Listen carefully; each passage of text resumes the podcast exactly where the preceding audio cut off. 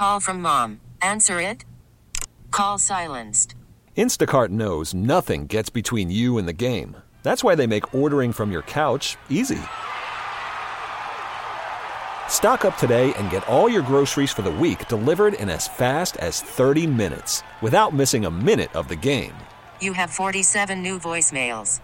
Download the app to get free delivery on your first three orders while supplies last. Minimum $10 per order. Additional terms apply. Presented by T Mobile, the official wireless partner of Audacy Sports. With an awesome network and great savings, there's never been a better time to join T Mobile. Visit your neighborhood store to make the switch today. I'm Sandra, and I'm just the professional your small business was looking for. But you didn't hire me because you didn't use LinkedIn jobs. LinkedIn has professionals you can't find anywhere else, including those who aren't actively looking for a new job but might be open to the perfect role, like me. In a given month, over 70% of LinkedIn users don't visit other leading job sites. So if you're not looking on LinkedIn, you'll miss out on great candidates like Sandra. Start hiring professionals like a professional. Post your free job on LinkedIn.com slash recommend today. A good and pleasant Wednesday afternoon from your pals Grant and Danny. We are coming to you live from our Half Street Studios in DC. 1067 the fan taking you all the way up to 630. Daniel, what's up? What do you say, buddy? The uh say what you want about Dan Campbell and Detroit. They're consistent. They always go for two. Oh, I'm sorry, that was the Red Wings last night. They scored a touchdown and went for two against your Washington Capitals. Yikes. Big yikes. Especially because we're like, I know it's a tough adverse situation. They're a couple, they're a little bit short man, a little bit under man, but maybe let's see if they can rally and oh, gruesome. Yeah, ugly. So many goals. Uh, here's your lay of the land today. Aaron Taylor, college football expert and analyst, CBS Sports. He's an outstanding guest. If you haven't heard him on this show or anywhere before, uh, make sure you're listening. We're going to dive deep into the QB class with him. We'll get really elbow deep into Caleb Williams as a prospect, Drake Maye's pros and cons, Jayden Daniels, the highs and the lows of his game. That's coming up at 3 o'clock, 55 minutes. Cannot wait for that breakdown. We got the Beltway Blitz at 4, and at that time, we're giving away tickets to a popular show coming to Washington, D.C. So if you want those tickets, you better be listening at 4 o'clock to a Yacht Rock uh, tribute band. And at 6 o'clock, Peter King, a farewell tour of sorts for PK, one of the great columnists who's ever covered the NFL, one of the best National Football League insiders and writers over the years. He kind of was on the, the first wave crashing on the shore with like John Clayton and Chris Mortensen in terms of the, the people that had the Schefter Rapoport gig initially. Peter King saying farewell to writing his weekly column after decades. Uh, we'll talk to him about his run coming up here in about four hours today at six, right here on the fan. What a career. What a career! I know he at times drew the ire of uh, of Washington fans because Art Monk's omission not in the Hall of Fame and how influential he was. He had his outsized influence for so many years among Hall of Fame voters and the committee and, and various people. You know, our own Brian Mitchell, Joe Jacoby, guys that deserve more respect, quite frankly, uh, when it comes to Hall of Fame consideration. But put that aside for a moment. Just think about what he's seen. Think about for f- four decades writing about the NFL and being the first stop for so many people for so long right? The the most connected, the before the Adam Schefters, before Ed Werder, before anybody else was, you know, stationed outside of uh, whatever Happy Valley, wherever the stupid place is, where, where Dallas has practices, to see if Jerry Jones sneezed or not. Before all that, Peter King was the original insider for for a lot of folks. What an unbelievable career, man. FedEx Field is no more. With two years left on the naming rights of the stadium out in Landover, Maryland, it's now unnamed. FedEx has gotten out of its deal, so the commanders will begin in earnest negotiating with other companies to try to get one to put their name on the stadium. I read somewhere today, I don't know how legitimate these numbers are, but that the average around the NFL is like 11 to 13 million dollars per year for naming rights. And supposedly the commanders from FedEx Field were not getting close to that. So it could end up working out for them, I guess, if they can swing a good deal with somebody. The problem, obviously, is you're asking for a company to put its name on a stadium that's widely considered to be the worst in the sport. How much a factor is that? I'm not really sure. I mean, you're still getting the advertising. It's still the NFL. When Monday Night Football, Sunday Night Football, Thursday Night Football, standalone games are at your stadium, It's still being broadcast everywhere. Mhm. There's still tens of thousands of fans. You don't care if they're home or road fans coming to that stadium. Now, d- did FedEx take a hit from the fact that it was the FedEx Field and it was the worst stadium? I don't think so. Like I didn't think of FedEx any differently as a company. It's weird because I would even occasionally refer to the stadium as I'm going to FedEx, as if I was going to ship a package or Right. something. But at no point Kinko's, yeah. ever when it's like, am I going? What do I think of UPS versus FedEx? Did I even correlate it really to the stadium, or certainly ding it because the stadium was bad? So I think they'll probably do just fine now in free agency, new owner, company people want to get on board with that's ascending. A bit of a rocket ship they're on over the last calendar year. Yeah, but this is the first one where that's not the case. Because by all accounts, it's not a terribly expensive deal for FedEx when you look at what the other teams are paying. I mean, they signed their deal a long time ago, if memory serves, right? For what they were paying annually. And to, as you already said, it's the worst stadium in sports, probably. It's certainly the worst stadium in the NFL. It's terrible. Worst but that's experience, definitely. yeah, and that certainly hasn't negatively affected. You wouldn't think. I mean, somebody smart could tell me that it, that it has or hasn't. I don't know. I'm sure their stock price is doing fine, but it's so it's curious to me that they would want to get out of business now that the enemy is gone. Now that the guy that pissed off Fred Smith so much, now that the guy that uh, ruined everything and, and pit the minority owners against each other, and that whole weird buyout lawsuits against everybody and weird discovery and all that crap that Dan Snyder was always associated with. It seems weird to want to get out now on what's a pretty affordable deal. So this could go one of two ways. They could get a pretty sweet deal pretty quickly and throw another company's name up there and it's blank field, Mhm. or they could do the Nationals thing where it becomes Commanders Stadium, right? Or Commanders Field if they want to keep that part of it. And they just go, it's only a few more years, ideally, through 2027 and, and then the new stadium perhaps, where you sell the naming rights to that thing and you just keep it as Commanders. Do you want to Lerners this thing?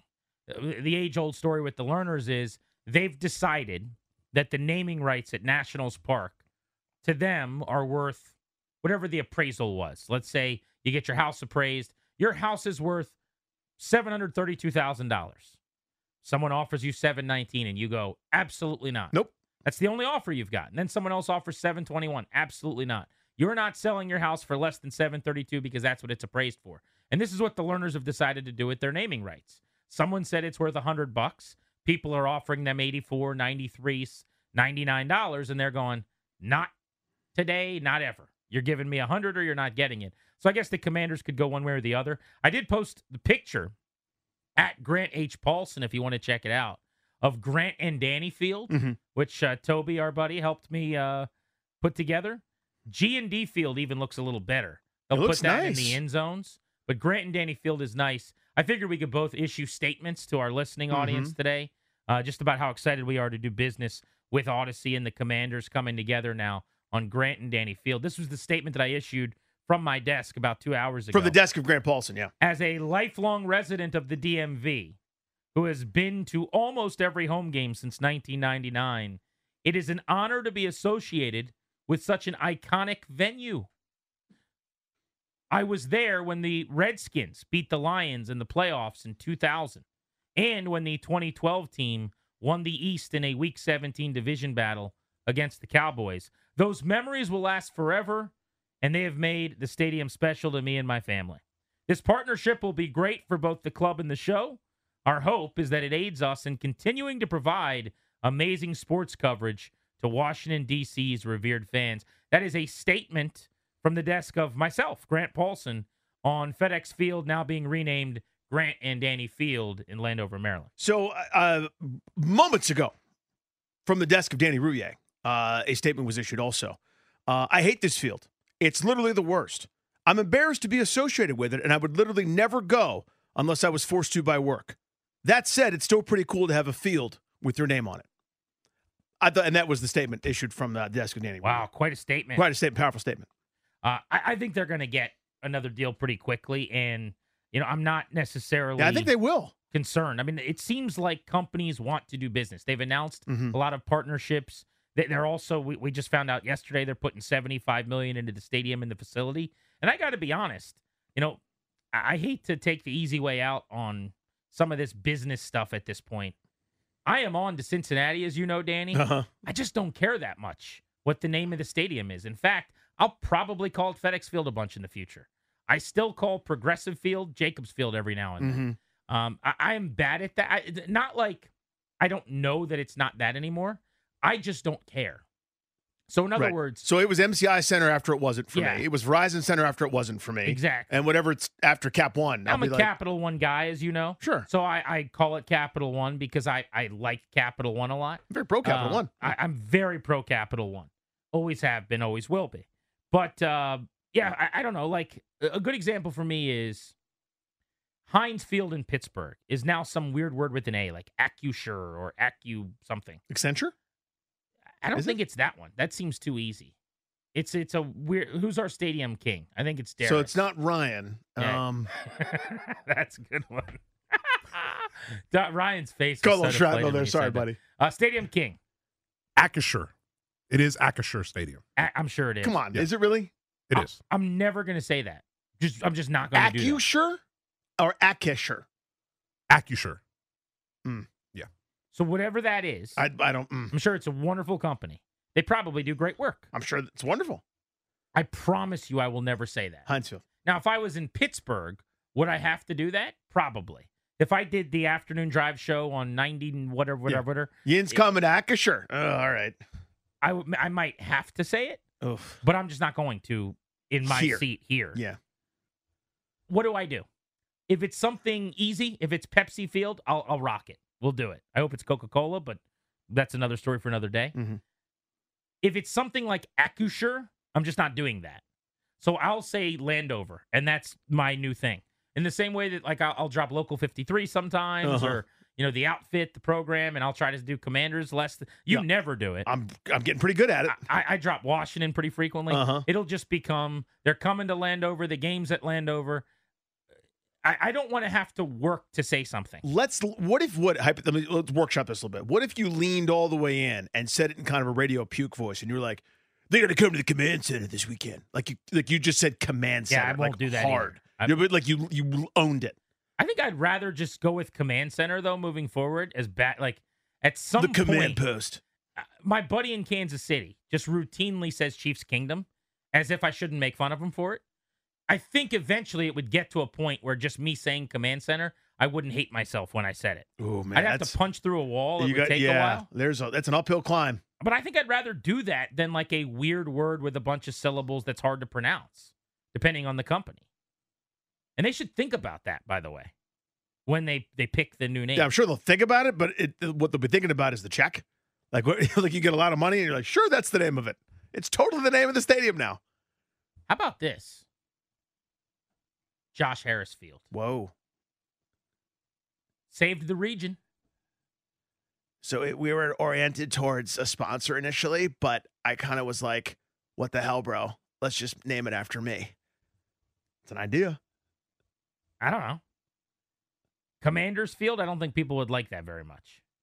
Whose Q rating is the highest right now? Probably Adam Peters, who, by the way, we had on the show yesterday.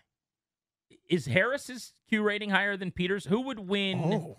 the popularity contest The autograph line? organizationally? Probably Peters, right? Because it's different. You're an owner. You're in Yeah. a suit. You know, Josh Harris. You know, with all due respect to, um, you know, Josh Harris. I mean, Adam Peters. He just kind of flicks his hair in that way in the wind, and Chuckles at you, and all of a sudden you're like, okay, Adam, yeah, whatever you want. It's fine. I don't know. I still think Harris is is has enough in the in the bank. Because Peters is new, it's fresh, it's very fun, it's exciting, and it's as I said, there's a newness to it. He hasn't made any bad decisions yet. But Josh Harris saved us from the depths of hell. He, he threw that rope down when we were all in Bane's prison and we climbed out one by one. You know what I mean? Like th- he's got a lot of clout at this point. He might he might have more Q rating. if we got it renamed to Grant and Danny, Uh-huh. let's say Audacy, all that money we've been saving up over the years by not going Yeah. places, We'll use the extra money. right? The extra money, they're gonna go. We got an idea. Grant and Danny Field. Would you go to the stadium for our ribbon cutting or whatever has to happen? Or are they asking me to go for work? Yeah, you got you're, you're going, but then we're staying for the game. That's not work. That's fun. I'd leave, but I'd go. I'd go for the work part. Like again, I'm not. I'm not doing like a First Amendment case out of it or something like that. Like I've I've been required to go for work several times. You and I have gone over there and and done But you've stuff. never stayed for the game No, and I wouldn't. I would. I would depart. from Grant and Danny Field. Yeah, I would cut the ribbon. I'd smile and cha- handshake everybody and say thank you so much. I don't think we can be be, on- grateful. I- th- frankly, then I have to turn down the opportunity. you wouldn't feel comfortable? I wouldn't. If you're not willing to go to games, we can't have our names on the stadium. We don't deserve it. We got to give it to the Junks. But it's, it's not as if every employee at Federal Express Field was was going every game. no, but none of them refused outright. I don't think anyone said. I guarantee someone from- never go to a game. I bet you someone from FedEx turned down tickets over the years. Mr. FedEx. It's Yeah. your name. is Peter on the- FedEx turned Right. down turned down tickets. Fred. Smith was not refusing. You understand? Not until him and Dan were at odds. Well, do I get to own the team partly? Like a little minority ownership? I don't think so. You you think- give your boy a little stake, I'll go. I don't think that's how it works. I'll take a sweet that has no milk in it, please. Speaking of the junkies, Dan Quinn was on the Junks oh, today. Oh yes, he was. JP Flaim decided to do a little word association with Dan Quinn. He asked the new head coach of the Commanders about several players, Terry McLaurin, John Allen. They kind of went through some guys on the roster. But then he, I think the whole point probably was asked him about the three quarterbacks in this draft class. This is what Dan Quinn had to say. Tough. Drake Maye, Athletic. Caleb Williams,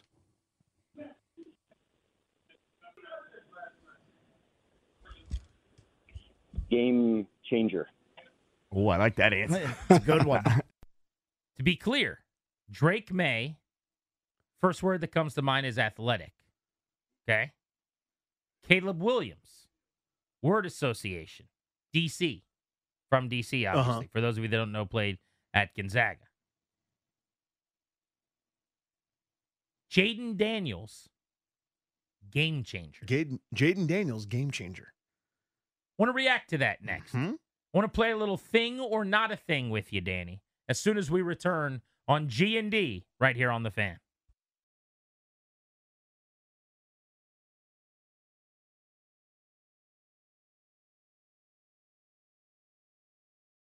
Wanted Yeah. to see if you're willing to do a quick word association with us. Okay, so just first things that pop into your head when I give it. You don't have to go long on them. Uh, Terry McLaurin, Explosive. Jonathan Allen, Dominant. Sam Howell, Tough. Drake Maye, Athletic. Caleb Williams, DC. there you go. Good one. Jayden Daniels. Oh, I like that answer. That was Dan Quinn on the Junkies. As you can imagine, a lot has been made from those comments. It's the type of the, the, the draft year, I would say, and it's the part of the process, Danny, where we are trying to find something in everything because teams are being coy. Nobody's really giving us any answers. Mhm. So we're just got to read into as much as we can. We're doing the best we can here. Sift, sifting through clues that have been burned. So I want to play thing or not a thing. One of my favorite games. I know you enjoy it as well. Big fan.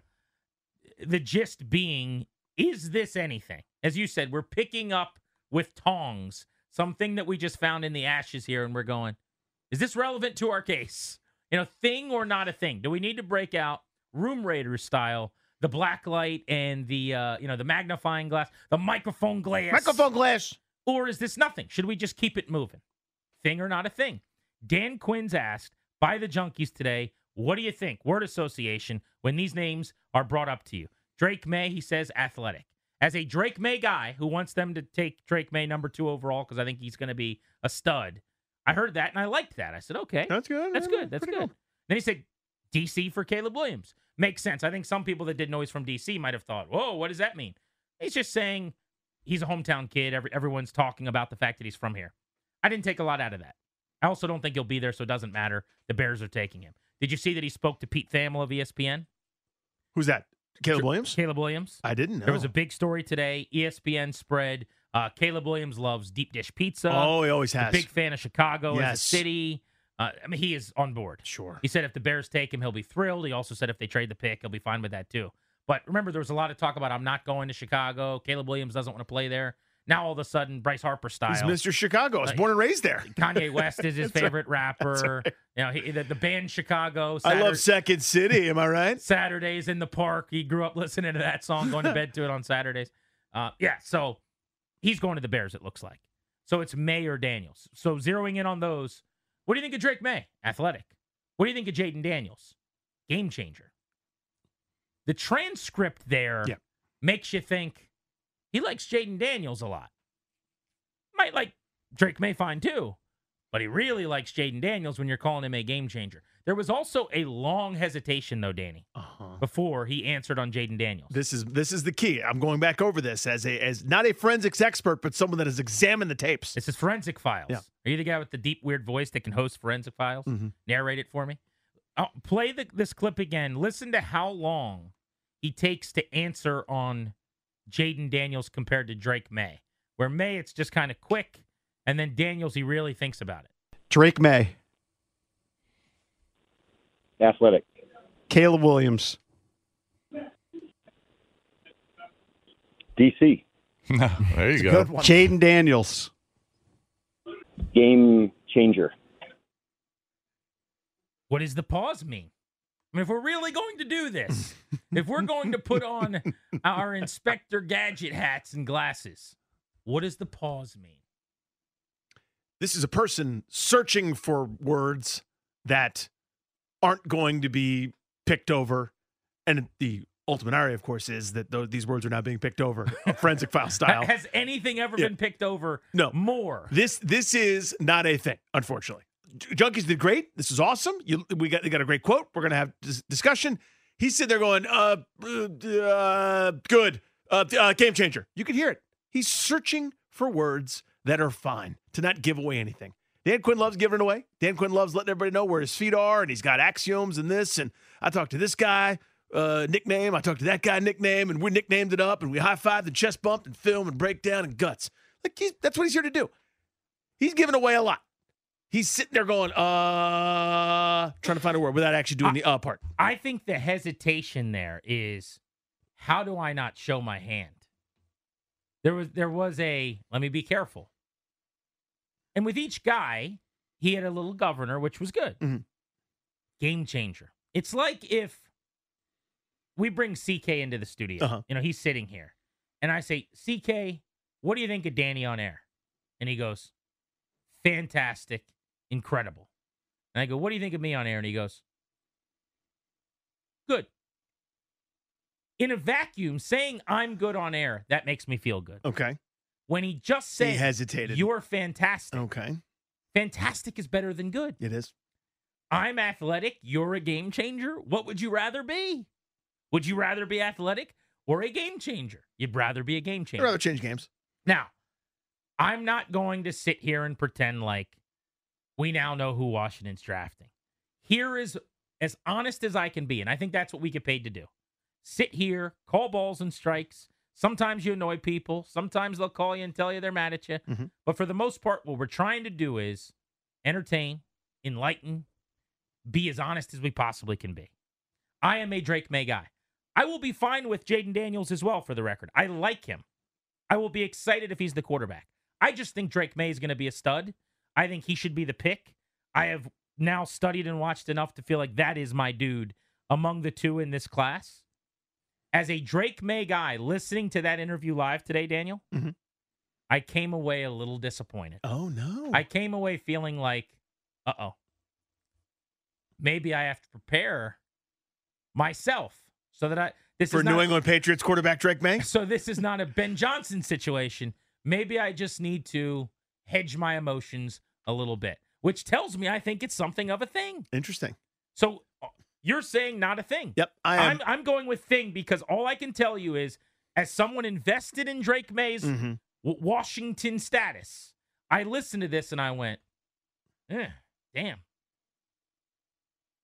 Would you agree with the premise that he sounded in the interview, whether it means anything, it's gospel or not? Uh-huh. He sounded more pro Daniels than Maye by saying athletic and then game changer. I guess if no sounded no transcript yes game changer Okay, greater but- than athletic. But but what he said, Yeah. he was more positive toward Daniels than May. I, I guess. But he's sitting there going, I'm playing word association with guys that aren't on my team now. He gave Caleb Williams an entire city. Like, how are we ascribing meaning to this? See what I'm saying? Like, Caleb Williams is the is the is the nation's capital. What? What what, what are we talking? What adjective is that? What so so is is city greater than or worse than athletic? You know, he's sitting there. He's like, uh, he already said athletic. game changer, game changer. Like th- this is a this is just you know he's already given a couple adjectives for people for you know one word associations and and and, this, and the like. He's sitting there clearly searching for something to say. Right, you'll acknowledge that the long pause tells you that he's like, oh, what do I say?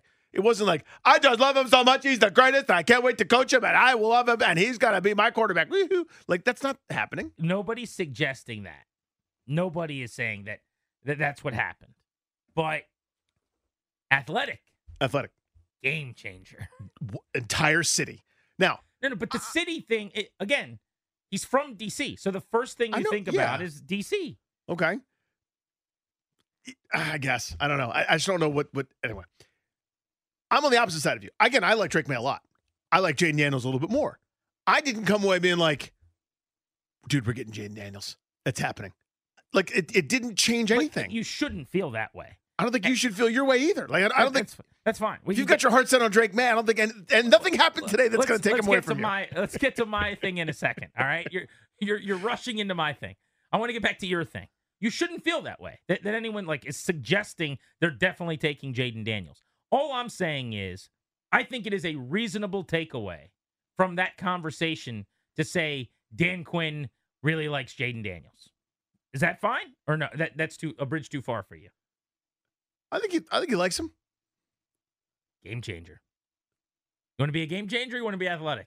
What do you want to be? Here, like, ask me what I think of Jayden Daniels. Just play play this out for a second. Okay, Danny, what do you think of uh, Jayden Daniels? Game changer. Right.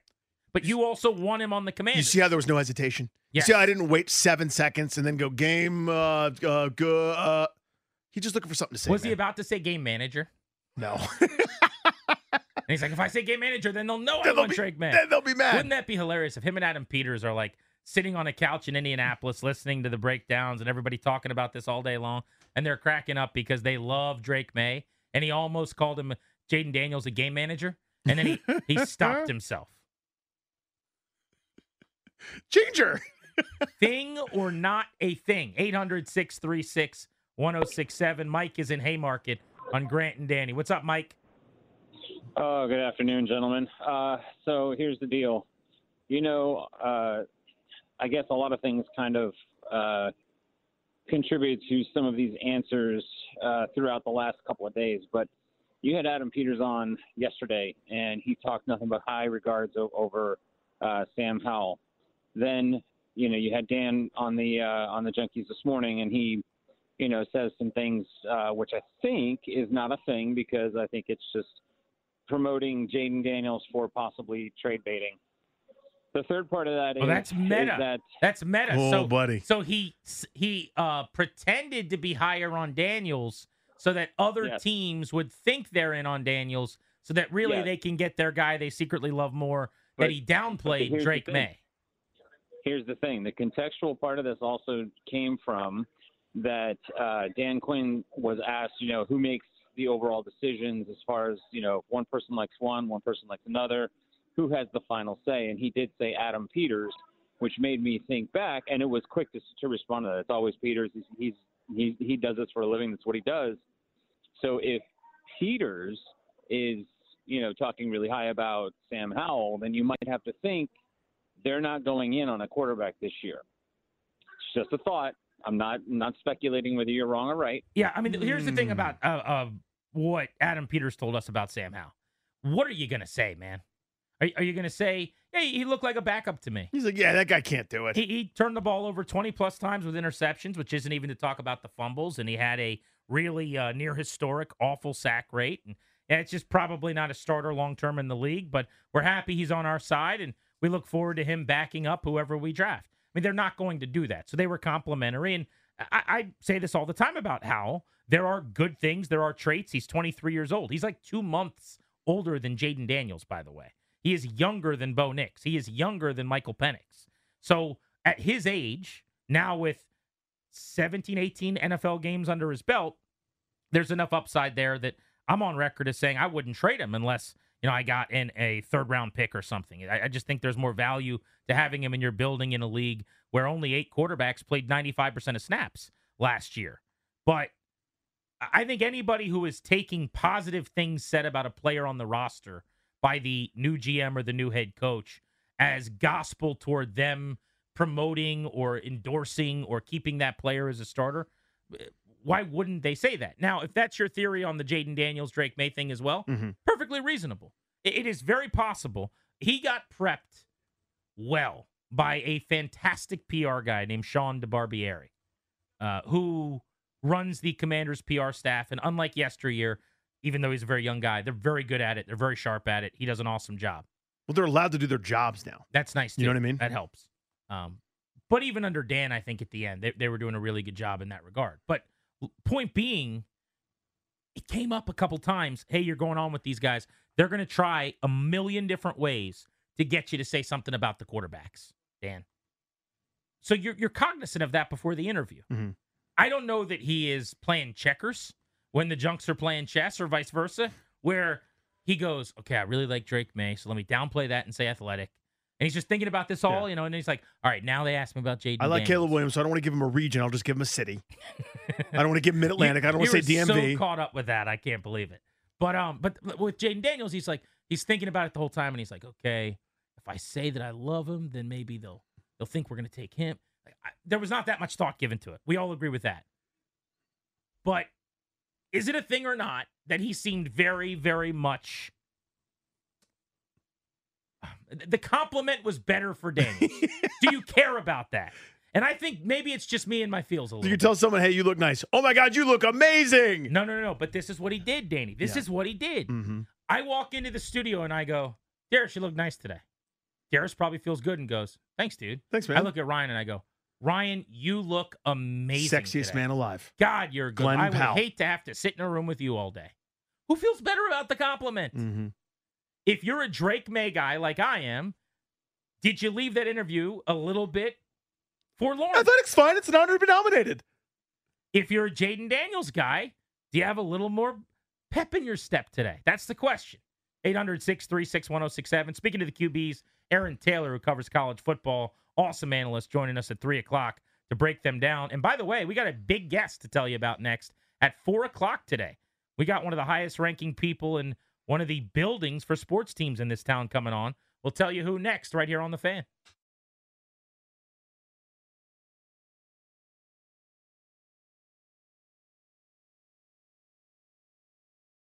That's Dan Quinn. We're playing Thing or Not a Thing. He was on the Junkies.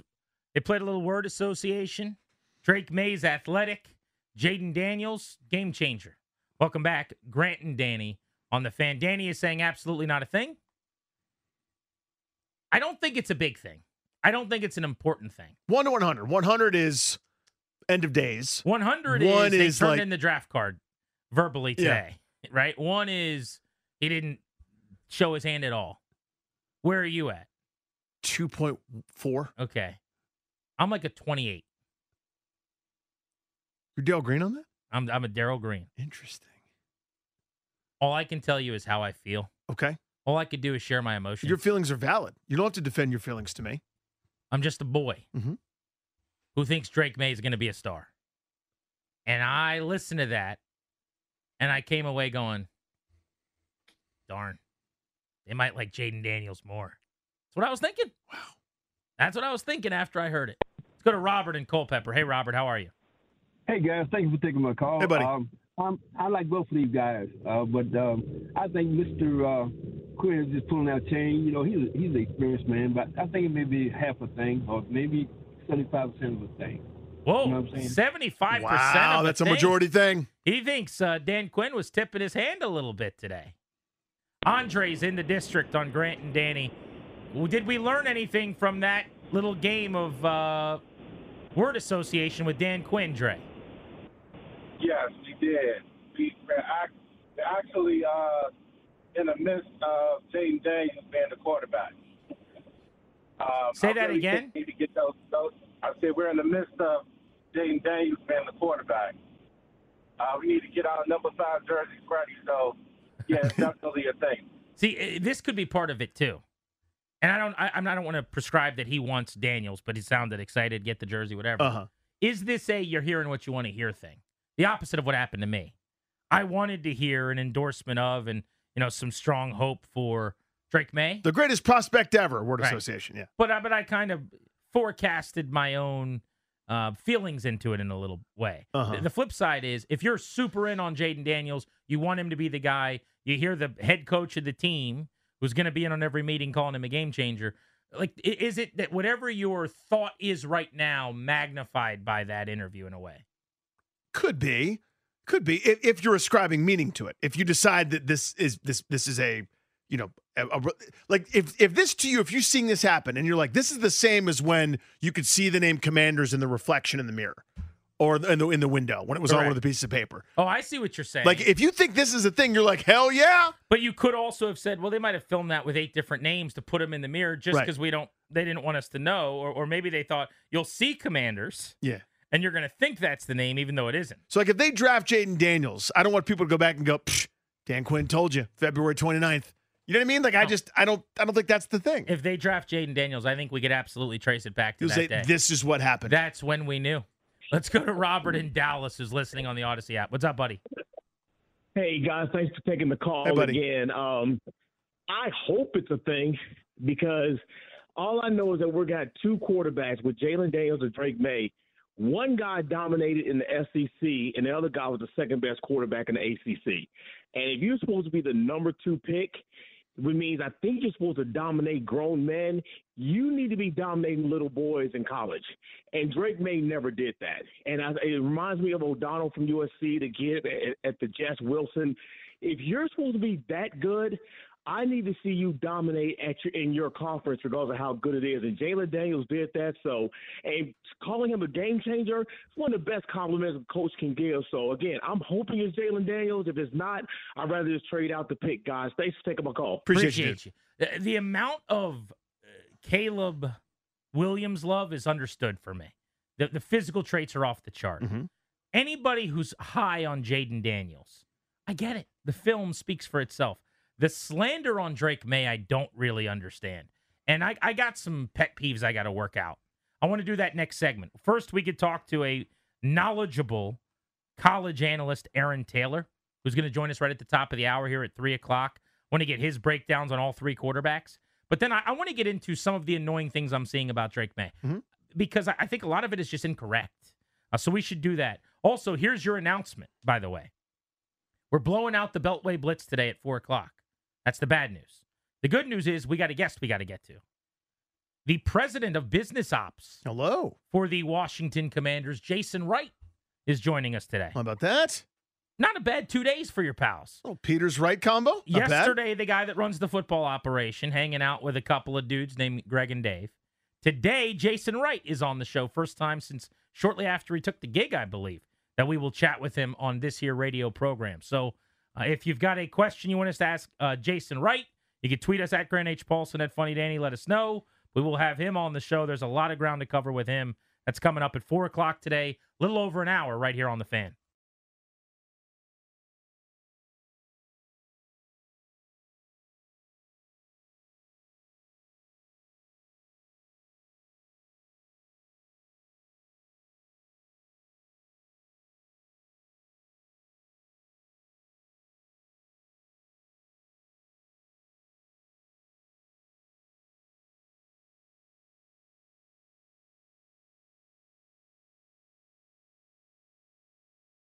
Welcome back to Grant and Danny on the fan. We are live in Richmond on AM 910, FM 1051, and all over the DMV on our flagship 1067 The Fan.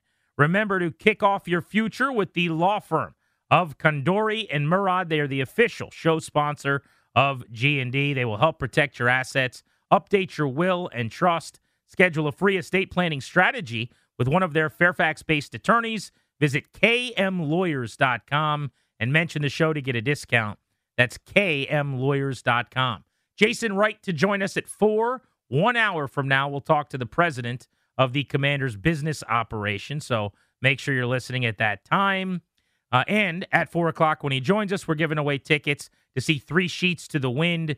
They are America's number one tribute to Yacht Rock. We've got those tickets coming up at 4 o'clock. Right now, though, let's get to the BetQL guest hotline where Aaron Taylor awaits. He's one of the top college football analysts in the country. You know him from CBS Sports. Aaron, in D.C., the big conversation right now is about this college quarterback crop Caleb Williams, Drake Maye, Jayden Daniels. Curious for your thoughts on those three guys and what you think about each of their ceilings and floors. Well, there's certainly upside for all three of them. Uh, I wouldn't consider this a quarterback rich draft. Uh, there's some good ones that have the potential to be very good. I don't know if we have any elite quarterbacks from an NFL production standpoint in this year's draft. So, with that said, you would expect them to be taken very early, potentially with the first three picks.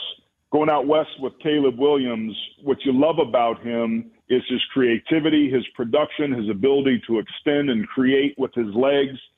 His 2022 tape and his production was off the charts. You fall in love and go, if that dude can do most of that in the NFL, he's going to be a gold jacket guy. But then you put the tape on this year with not as strong as a supporting cast, an offensive line that maybe wasn't ideal for what they were looking to do and he struggled a little bit compared to that other tape. So decision making, not holding the football too long, trying to force things and make things happen is certainly one of the things that teams and scouts are going to be evaluating. And of course, his maturity level, which to me he answered with that tearful embrace with his parent after their last game that had ramifications of the championship on it when he sobbed there. His give a S factor is pretty strong, mm-hmm. and I think that's going to allow him to carry forward. And I give guys a pass a little bit in the NIL world for you know having to deal with all those distractions.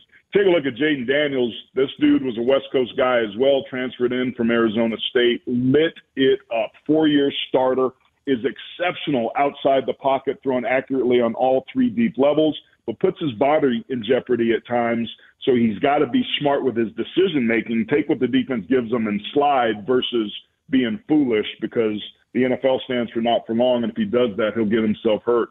Drake Maye's the prototypical quarterback. Think Justin Herbert, six foot four, 230 pounds, rocket arm, but he didn't make the best decisions these last couple years at North Carolina, particularly this year. So accuracy is about not just where to throw the ball, but when to throw the ball. And he made some really bad reads with complex blitz concepts and put the ball in jeopardy too much. So those are going to be the evaluations of the pros and cons on those three but they're clearly the three best of the bunch with JJ McCarthy bringing it home at fourth. Aaron, you mentioned the gold jacket. And obviously, we're not asking to predict at this stage, but if you you know hop in your DeLorean, your time machine, you fast forward, which of those three guys up there at the top would you say has the best chance to be the superstar, transcendent Hall of Famer type guy, highest ceiling?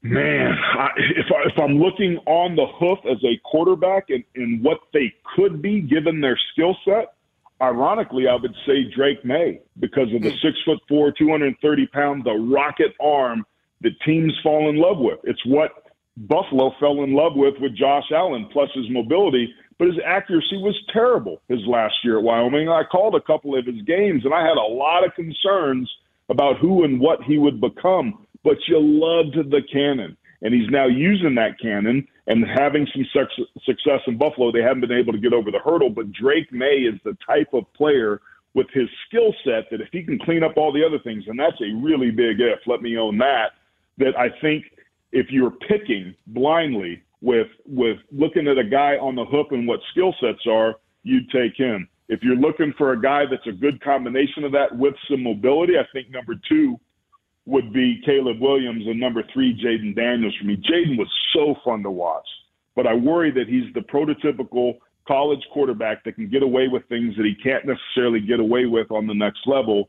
But what you love about him, what's going to keep him around is again his ability to get outside of the pocket, throw the football with accuracy. When the pocket breaks down, he can hurt you, and that's going to bode well for him long term. Aaron Taylor was a guard for six seasons in the NFL, won a Super Bowl in Green Bay, college star at Notre Dame, two time All American.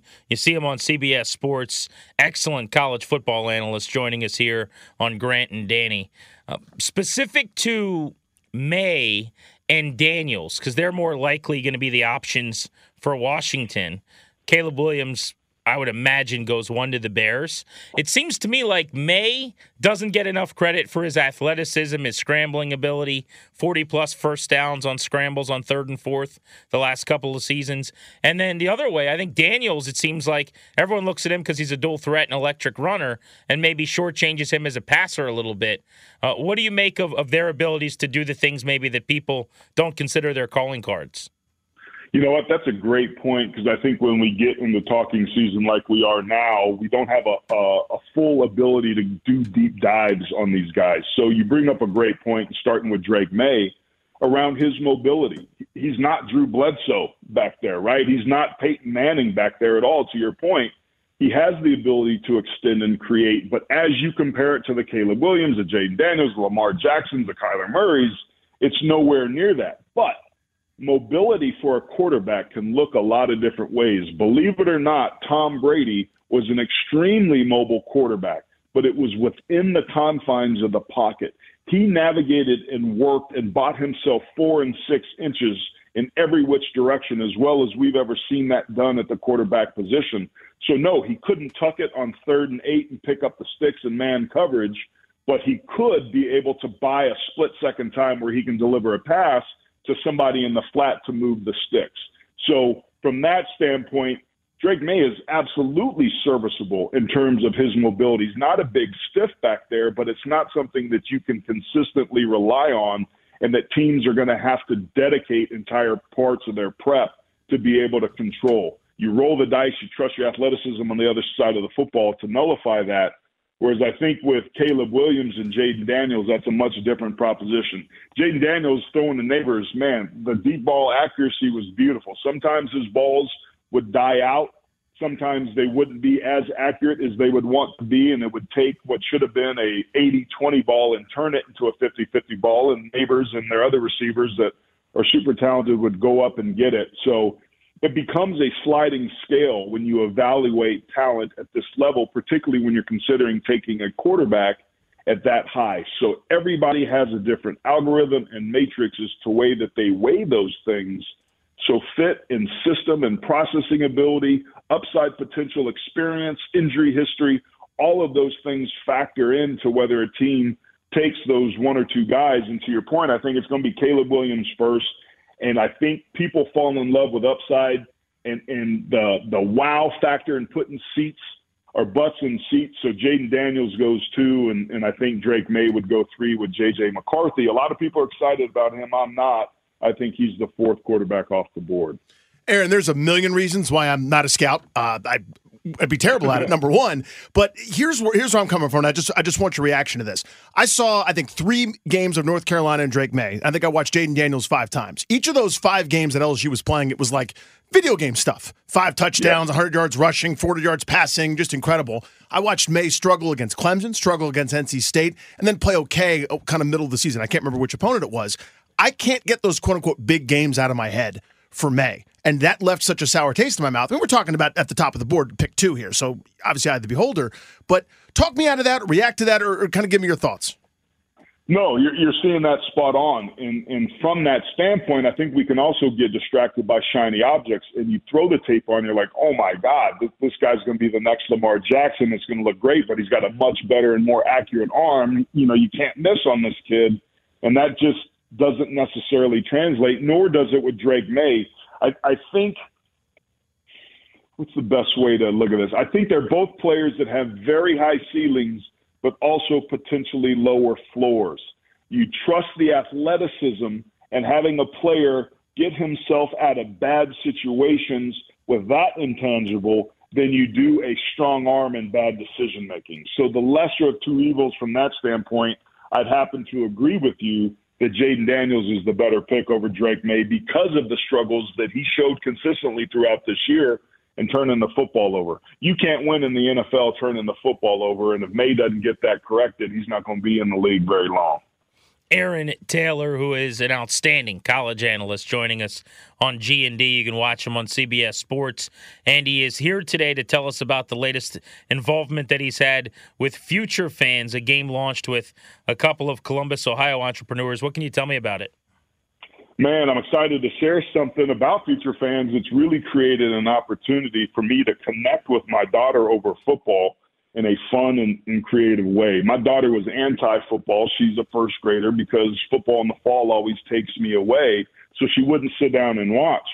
So what Future Fans has done is reimagine the way to introduce football, which is sometimes complex in its rules and concepts, and does that by embedding them in creative ways in a storybook-led experience. So at night, I'm reading a children's book to my daughter about, you know, Katie and Connor going to sports camp, and there's this story that unfolds over six or seven nights when you're sitting down reading where you're starting to learn the concepts of football. So after you read the first night, what we did is we got out session number two, which is a a beanbag toss game, which is the way that you have four beanbags and four hoops, and you get four tries to get the beanbag into the next hoop. If so, you can advance and get four more tries.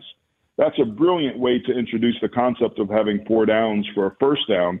And the result of that is that I've been able to have this incredible experience with my daughter and teach her the sport I love in a way that's enjoyable for both of us.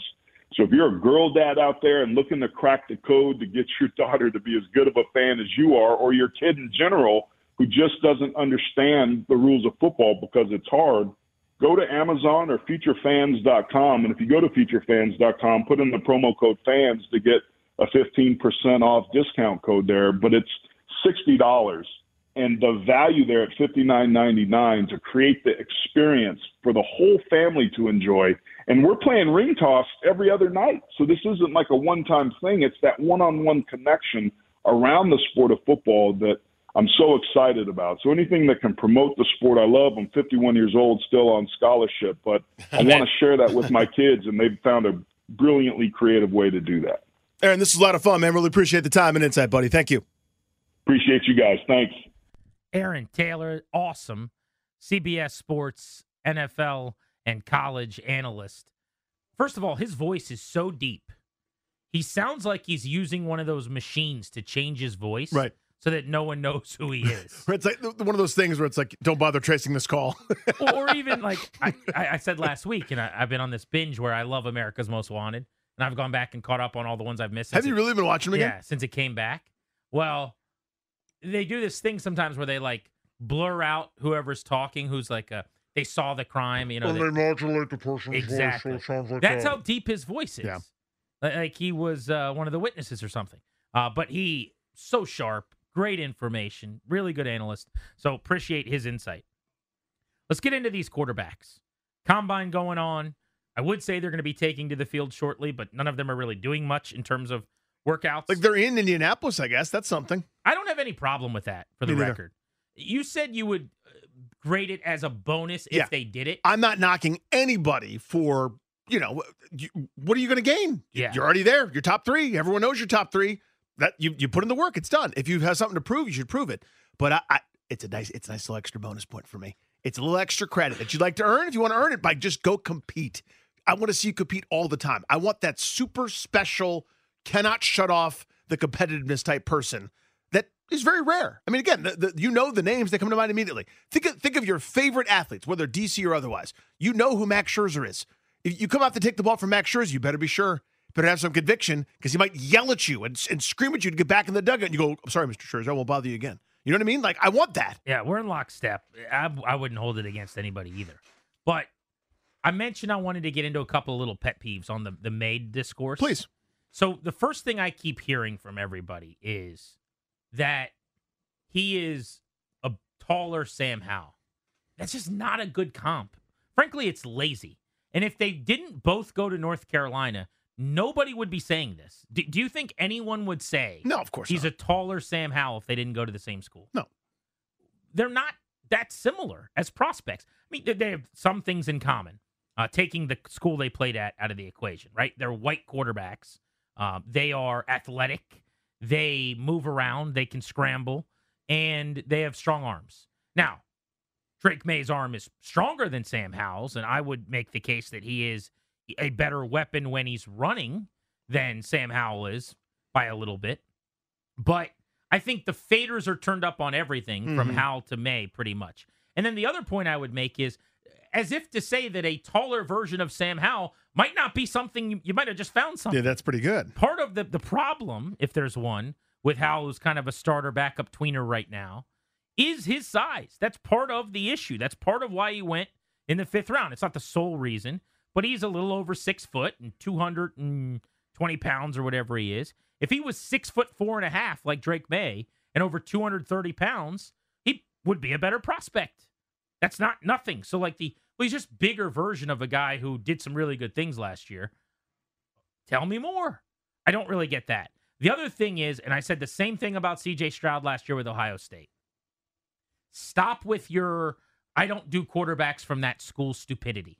That is such a bad, lazy take. So you're not taking CJ Stroud because you didn't like how Justin Fields played or Dwayne Haskins fared early or what happened with, uh, I'm, I'm trying to think of other like RJ, DJ, Bar- which Barrett is it? uh, RJ Barrett, but he really never played quarterback.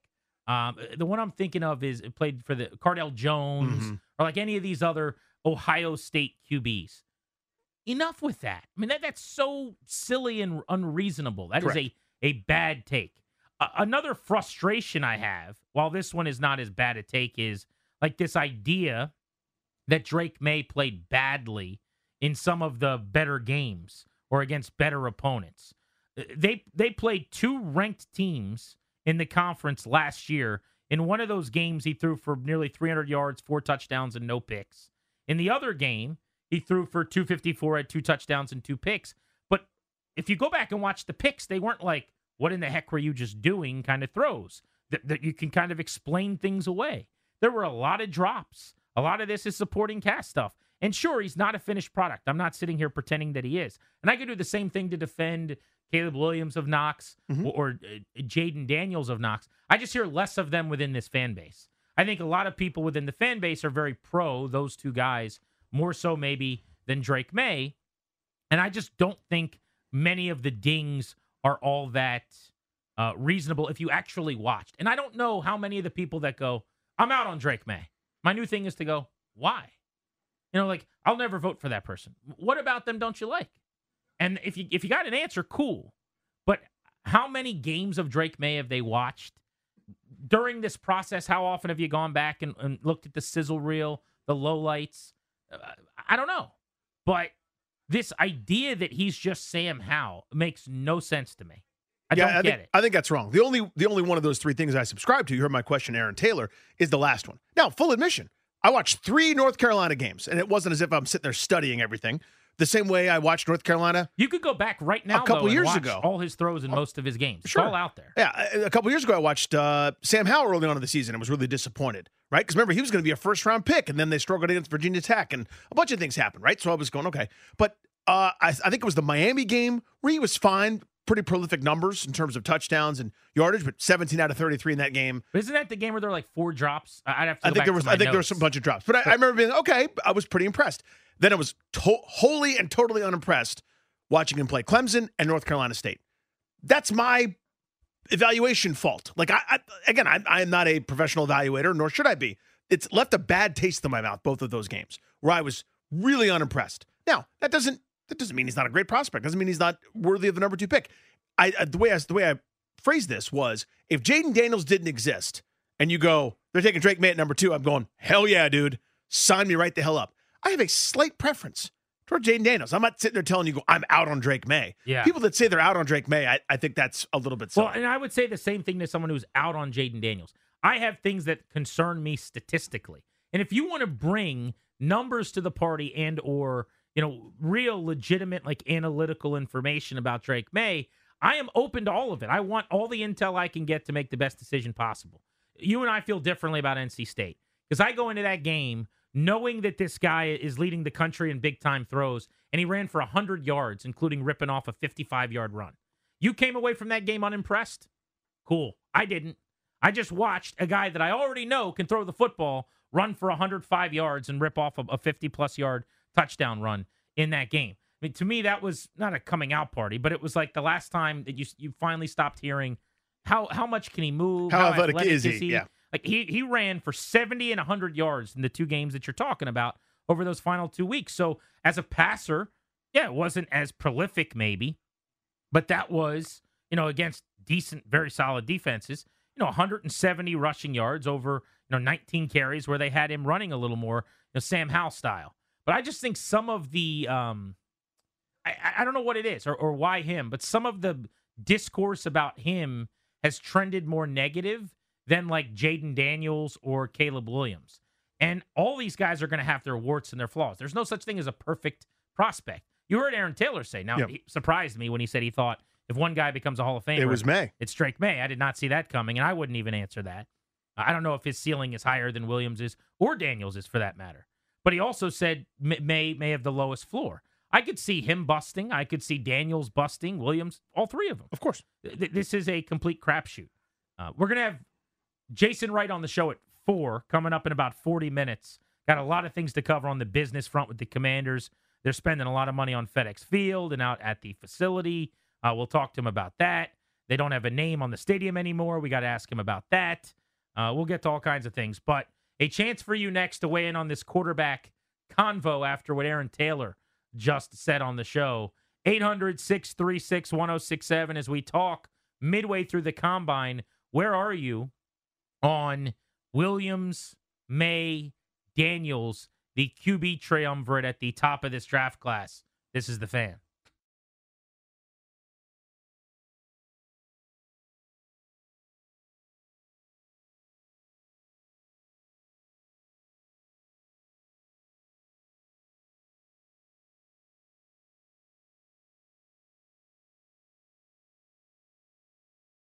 From that standpoint, I think we can also get distracted by shiny objects. And you throw the tape on, you're like, oh my God, this, this guy's going to be the next Lamar Jackson. It's going to look great, but he's got a much better and more accurate arm. You know, you can't miss on this kid. And that just doesn't necessarily translate, nor does it with Drake Maye. I, I think. What's the best way to look at this? I think they're both players that have very high ceilings, but also potentially lower floors you trust the athleticism and having a player get himself out of bad situations with that intangible than you do a strong arm and bad decision making. So the lesser of two evils from that standpoint, I'd happen to agree with you that Jayden Daniels is the better pick over Drake Maye because of the struggles that he showed consistently throughout this year and turning the football over. You can't win in the NFL turning the football over, and if Maye doesn't get that corrected, he's not going to be in the league very long. That's Aaron Taylor, who we just had on the show to break down the college prospects. He said Daniel's a better pick at two, perhaps, than Maye based on the film so far. Also said, though, sounded like he had Drake Maye maybe ranked second in terms of as a prospect. He And did. Sounded to me, yeah. He even said that he's got the highest ceiling. You said which guy's most likely to be a superstar and make the Hall of Fame, and he included Caleb Williams in the three and still Uh-huh. said Maye. Uh, but we want to know what you guys are feeling about these top three quarterbacks.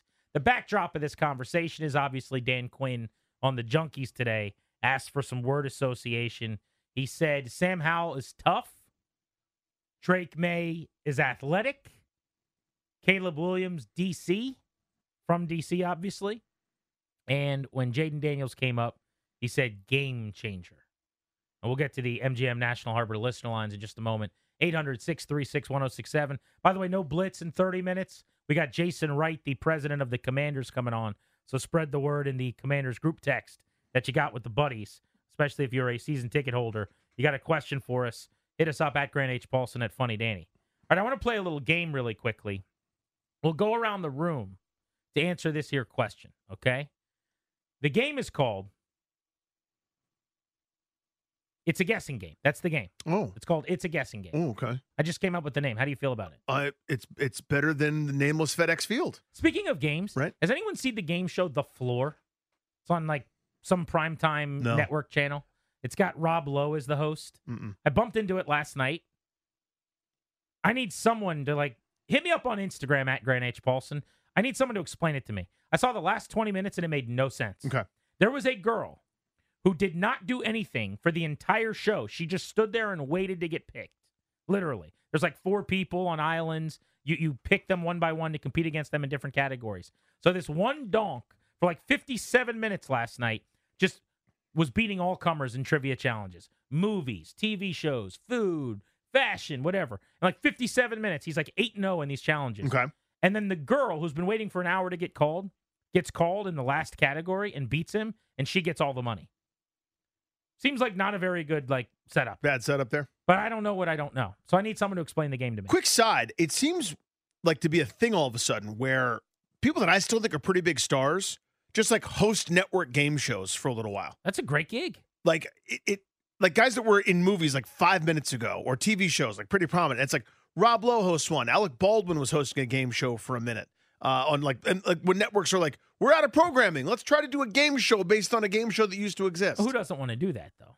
I guess I it's mean, a pretty that's a- sweet gig, right? It's a pretty awesome. Dwayne job. Wade was doing one where somebody would take a roll of toilet paper. Rob Lowe is not an A-list celebrity. No, he's in stuff though. I mean, he was he he's was the perfect level to be hosting a game show. well he which is fair. I mean, he's so handsome, but he was the one of the leads on Parks and Rec, and then he was doing one of those like Chicago Fire Police or whatever, one of those kind of shows where it's Right. like slow motion fire drama or rescuing people, nine one one, CSIs. Darius, can you bring back the game show music? I got uh, off track there. I apologize. The game is called Guessing game. It's a guessing game. It's a guessing game. It's it's a guessing It's a guessing game. Uh, all right. I will tell you how many big time throws Drake Maye has had over the last two seasons. I'm going to give you that number. You're going to tell me how many big time throws the second place person since the 2020 draft has had. Does that make sense? So Drake Maye, Okay. over his final two seasons in college football, 79 big time throws. 79 in two years. Number two on the list, all the quarterbacks drafted in the first round since 2020. It's the Joe Burrow draft.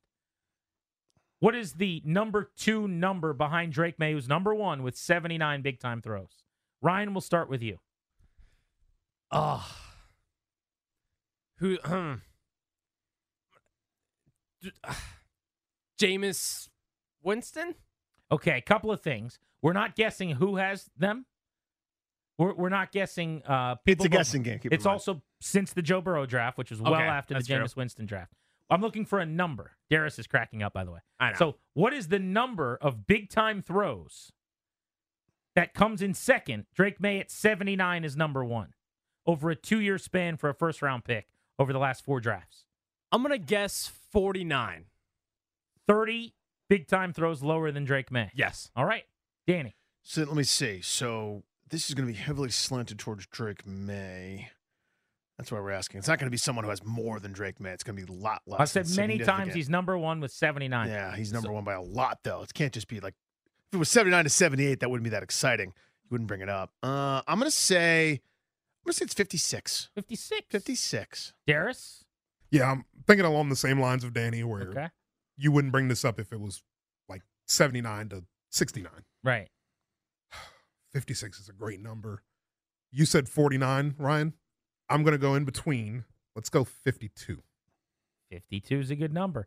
Danny, closest to the pin, 59 Fifty nine. is number two on the list. Fifty nine. 20 more big time throws over his final two years of college than any other quarterback who's come out and gotten drafted in the first round over the last couple of years. That's a lot, man. It's a lot of big time throws. That is a ton of nasty arm talent on display. Let's go to Dre in Manassas on G and D. What's up, Dre? So the only problem with that is that I believe boy Allen has the most big time throws in the NFL. Listen, I, this week. why listening is that a you- problem? Well, I'm just saying, big time throws doesn't necessarily equate to like you know big time wins and all that good stuff. you- wait, are you, Um, are you saying you wouldn't like to have Josh Allen, one of the three best I'm not saying quarterbacks I in the wouldn't like to have Josh Allen, but I'm just saying big time throws is, is you know, I'm more interested in, for example, um, Caleb Williams is like fumble record, like 33 fumbles or something like that. I, my whole take on what's going on right now, these three quarterbacks, I, I think maybe by the end of you know the pre. At the end of what's going on right now in, in, in Indianapolis, so perhaps these guys are going to drop. I look at these quarterbacks, and to me, there's so many glaring weaknesses. With Maye, uh, I'll ask you, um, Grant, because I know Logan Paulsen wasn't enamored with his arm. He had a podcast a couple of weeks ago, and he was like, he wasn't really interested in make Drake Maye's arm. I think he kind of poo-pooed it. Um, you look at Caleb Williams and his 30 fumbles. You look at, you know, um, Jayden um, Daniels and his size.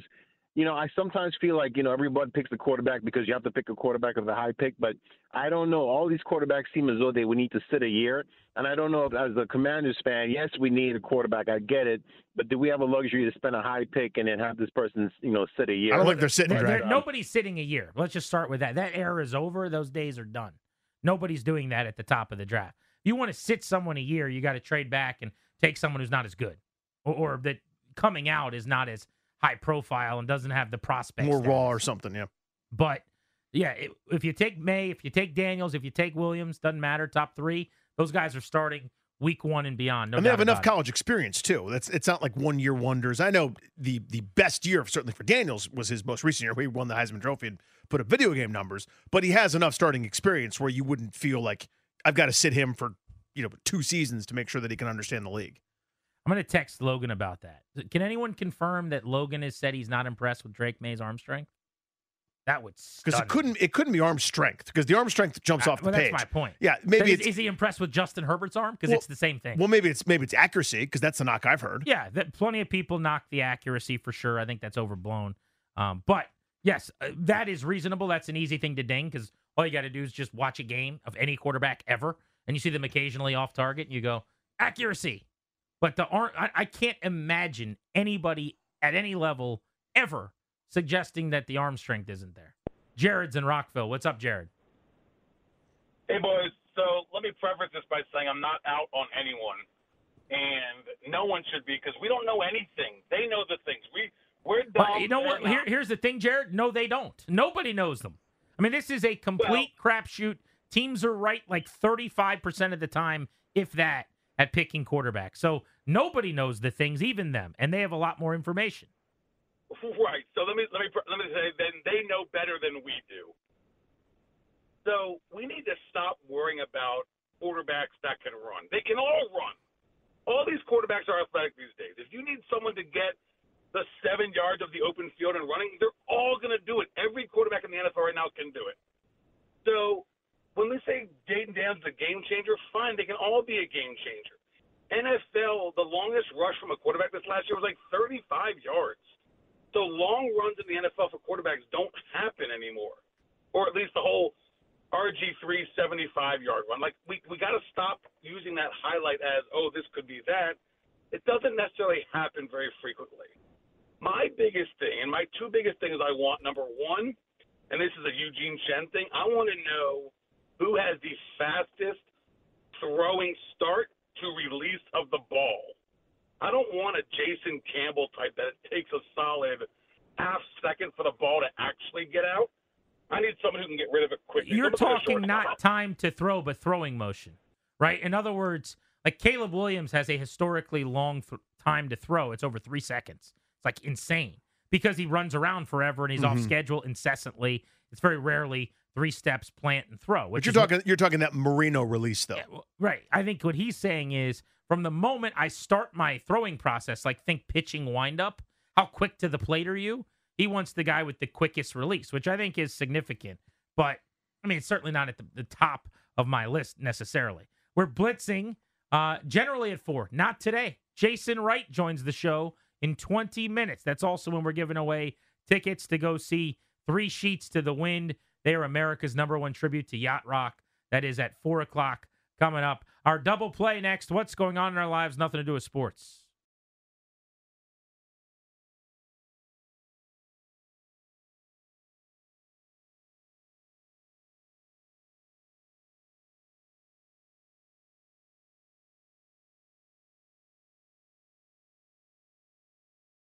being done at FedEx Field as we speak.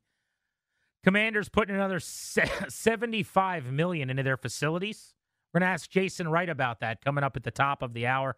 Also, uh, after we had reached out to get him on the show, it turns out they're no longer FedEx Field. You know, their naming rights are changing for the moment. They don't have a sponsor for the stadium. We'll talk to him about that. Got to ask him about you know a future stadium and what uh, is going on with that, as well as um, you know, all the pressing questions uh, that we want to ask Jason Wright. That's at the top of the hour, four o'clock, twelve minutes away. Better be listening right here on Grant and Danny. It is time for our double play. What's going on in our lives? Nothing to do with sports.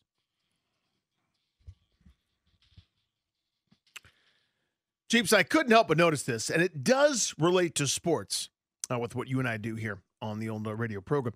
You're familiar with the uh, former Redskin for a season, and then he walked away after he had made the team. Uh, Sua Cravens. Remember Sua Cravens? Of course. How could I forget? Sua Cravens, who went on to no success at all in Denver. Um, and I guess maybe he's out of football now. I'm not sure exactly what's going on. You sound salty. Well, Sua Cravens has a shoe. Sua Cravens has a shoe. He's like intro- he owns a shoe. He's well, it, well, I own shoes too, but I don't have a shoe. See what I'm saying? so he has a shoe deal. Mm-mm. This is a shoe that Sua Cravens is releasing. Luxury shoe built for comfort. The Susie Sleepers. The Susie Sleepers. There are three Z's in Susie. There's a video that uh, among you know Darius, you Mendery, Redskins video, fandom, please? whatever, uh, that's circulating, where it's a bunch of highlights from him at USC.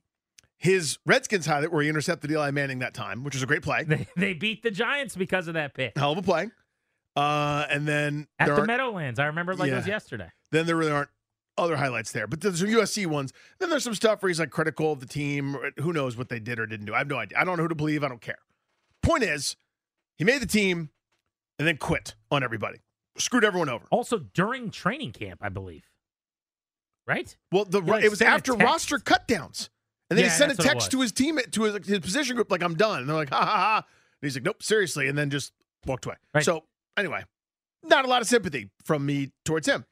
But anyway, he has a shoe. It's the Suzy Comfort again, three Z's in Suzy wants to ele- wants you to elevate your footwear game, uh, crafted with precision and style. Suzy sleepers bring a perfect blend of fashion forward design and unmatched. There's no match to this level of comfort. Many things are comfortable. This is unmatched. It's unparalleled. There is no equal to level of comfort, setting new standards in the world of footwear. Your previous standards not good enough. This is a new standard set by Susie's uh, footwear. Unparalleled craftsmanship. At Susie's, we believe in the art of craftsmanship. Many don't. We do.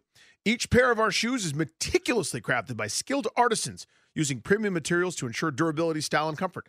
Just assemble the team of artisans hanging out, assembling these things on, on his behalf. I'm the most sure. Uh, who says you have to sacrifice style for comfort? Who says that?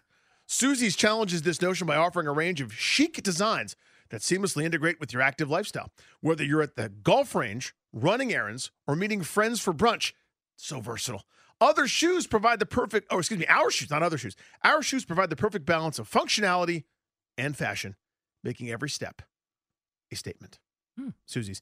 That's a Uh, good catch. mhm. Yeah, A catchy line there. It's, it Uh, sure is. Every step's a statement. Every step's a statement. Susie's. I just hope he's doing well. I, I'm rooting for him. I'm happy that he's found a passion and he wants to sell some shoes. They didn't call the shoes uh, quitters. Now, my question for you is, how much do you think those that pair of shoes is going to run you? Do you know wanna- the answer? I do. You want to buy a pair of Susies? What are you going to spend? Hundred twenty-three dollars. I just actually, actually, a really good guess. Anybody else want to weigh in? What, what do you think? Pair of Susies going to run you I would guess $132. one thirty-two. Now, keep in mind, every step's a statement. I don't know if everyone's taking that into account. I want you to keep in mind, artisans are hanging around making these shoes. All right, I'm going to go up. I'm going to say 147. Is there a parallel to the level of comfort? It's unparalleled. This is a new height. Who says? 147. Who says you have to sacrifice style for comfort? Not Susie's. 149.99. One forty nine ninety nine. You're in for the guess. Yeah. I'm gonna go. I'm gonna go 169. Darius has a very appropriate guess, considering they're setting a new standard Right. in the world of footwear. Of course. A new standard. Looking for one ninety nine ninety nine. Ooh, That's going to be plus shipping and handling there for Susie's sleepers. Three Z's in Susie's. I, I I'm glad he's he's the shoe guy. By the way, I guess. w- while we're talking about shoes, Yeah. yesterday the thing happened again, where like everyone's like taking pictures of Dan Quinn's shoes and telling me he likes Jordans. I know I'm the weird one. That will ne- like I'm not a shoe guy. Everyone knows it. I've I have the same pair of shoes. Eventually, my wife is going to see that they're like fading really badly, Starting to look bad, or yeah. like the, the bottom's being worn out, and my feet are starting to touch the ground. And she'll get me another pair of the exact same shoes. That's how this is going to go until Well- I'm about sixty. I'll wait until I send her this link right here to Susie Sleepers. Maybe my that's my big Christmas present. I was like, Allison, please set a new standard in the world of footwear for your husband. You should get all three of us Susie sleepers for Christmas next year. I'm not going to do that. You should consider that. Respectfully. Respectfully. But there is not a measure. I don't know. Like I, it always sounds like I'm being mean. I'm not. Everyone's just doing their job. Mhm. A- A guy's just wearing shoes. It's it's your job to help us learn about the guy. I I just can't scroll fast enough to get past the. You know, he likes this kind of shit, whether it's Jordans or something else. He's got 32 pairs. I hate that. Whatever that shoe culture. Mm. It's an NBA TV show with Rachel Nichols. But first, we're going to ask you about what you're wearing tonight. I wish that would go away so fast and so badly. Now, I just I'm with you, but just real quick. I want I want you to describe what you're seeing in this one photo for the Is this more Susie's? Yeah, I can't stop looking Uh, at this. Look at that. What do you see there? It's a very tall shoe. It's a shoe. It's a picture of a hand holding up the shoe. right.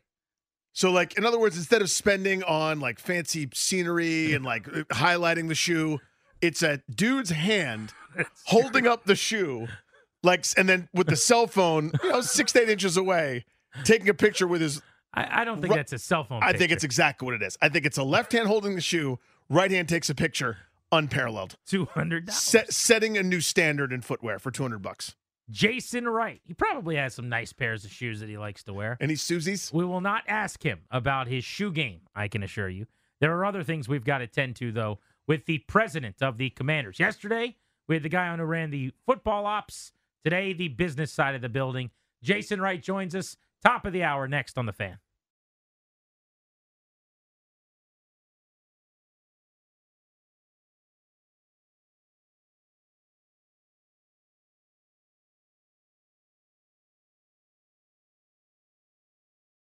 live on the fan, DC, Richmond. We're Grant and Danny. Thank you for making the show part of your day. Always means a lot. Caller number 10 at 800 636 1067. Congrats. You're winning a pair of tickets to see the Sheets to the Wind, America's number one tribute to Yacht Rock, Friday, March 1st, Capital One Hall. Three Sheets to the Wind pays authentic tribute to Yacht Rock classics from the 70s and 80s. Undoubtedly the smoothest music ever created by mankind. Let's go to the BetQL guest hotline. Yesterday, we talked to the guy running the entire football operation for the Commanders, Adam Peters, the new GM. Today, the gentleman responsible for running the entire business side of the building, team president Jason Wright, kind enough to join us on Grant and Danny. Jason, are you a Yacht Rock guy? I'm sorry, we can't give you those tickets. The rules. But are you into Yacht Rock? You know, I do not own a pair of boat shoes, so I might, I might be on the outside of this one, but I appreciate it from an art perspective. Very diplomatic, sir. What a nice way to right. say, nah, that's not for me. That's dog." not me. that ain't it. Yeah, Yeah. that ain't it. So it's looks like some money's going to be spent at FedEx. you doing like a Brewster's Millions bid over there, where you just got to get rid of it? What do you What are you guys going to do? no, we're excited. We have this ownership group ready. It's just been ready to invest. I mean, they said that from the beginning, right? If you think back to the opening press conference, that um, they were ready to invest in the fans and and to simply do what's right. You know, um, so a lot of this investment is going to go into very unsexy things that are fixing things like HVAC and plumbing and, and bathroom maintenance and things like that uh, that need to happen. Um, and there's not a reason to do that except it's the right thing to do by the fans, and that's just how Josh and these guys operate. And then there is some cool stuff that will come from it too. You know, um, the VIP Tunnel Club where you can have drinks, food with your friends and family, create memories as you're watching the players walk out behind like a glass partition. Um, that'll be a dope experience down on the on, on the field level and taking a whole part of our stadium that used to be our offices where my business staff sat uh, uh, sat before and turning that into a chic um, upscale club area called the 1932 Club. That's um, going to be an amazing experience for folks. They're investing, and um, it's an exciting moment uh, to have an ownership group that's going to put the money in like that. Yeah, they started doing that last year. I, I don't have the numbers in front of me, but I think they announced like 40 million that they spent last off season. Now the 75 million more this off season. I'm curious. There was talk about like it, it was happening in stages, right, Jason? So uh, I go to every home game.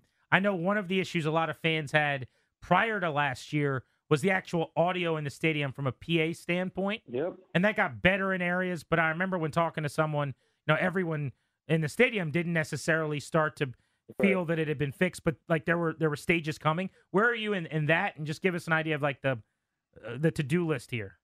Yeah, I'll get into like some of the details on some of the stuff that I think the everyday fan cares about, right? Because not everybody's going to get to the Tunnel Club, not everybody's going to get to the 1932 Club, and I recognize that. But uh, you know, some of the stuff like you said on sound, we did half of it last year. We did as much as we could squeeze in last year.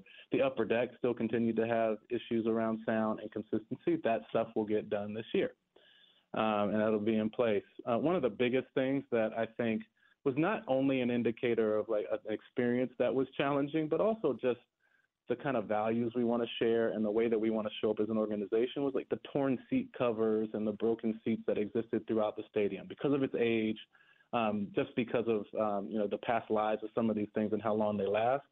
We are systematically going to fix all of those. So all the seat covers should be fixed. If you're one of those season ticket members that has one of those shredded seat covers or something like that, we're probably aware of it but it doesn't hurt to say hi to your rep and let them know because we're fixing all those heading into this season. And those are like the little things that show you care, that show you value uh, the fan. And these are things that we want to start to do now um, so that we can build trust with the fans and that when we go into a future state of the art venue, they know we're going to do right by them then too. Jason Wright with us here on Grant and Danny. Jason, one of the things we hear from from a lot of fans is the logistics and process of getting in. That's everything from Yeah. traffic to parking to you know, hey, it's oh good, it's twelve forty eight. I got to go get to my seat, and then maybe it taking longer than they would like. I, I know you've addressed that a little bit in the past, but uh, were you guys on that process, and, and and what can fans expect? Great question. We we took a nice step last year in reducing the time in and out by 30 minutes, and shout out to Prince George's County and Governor Moore and uh, the state of Maryland, as well as the federal government, for helping us get highway logistics and street logistics and street lights to a place where we could reduce that uh, in and out time by 30 minutes. But there's more we can do. Still not the most pleasant experience getting in and out. And so, uh, two things that'll help. One, we're simplifying the parking lot uh, structure and approach, where it's going to be easier to find your lots. Less of that, you get all the way in and have to get turned around and go. It's happened to me before, actually. you get in, you don't have the right pass, you get turned around, and it takes you another hour to get to where you need to go. Like that stuff, we're eliminating um, by simplifying the parking structure and color coding system. And then we're using different technology for security as you come in. Um, it should be much more pass through, um, like some of the more efficient airports you've seen around the country. It should be a, a very quick security process where things get held up before. Um, that's the kind of stuff that we're doing. Again, it's unsexy, it's in the weeds, but those are the things when you're trying to go hang out with your family or your boys or your work colleagues and you don't want to think about the experience, you just want to be having the experience. These are the things that matter. Jason Wright is with us on Grant and Danny, the president of the Commanders.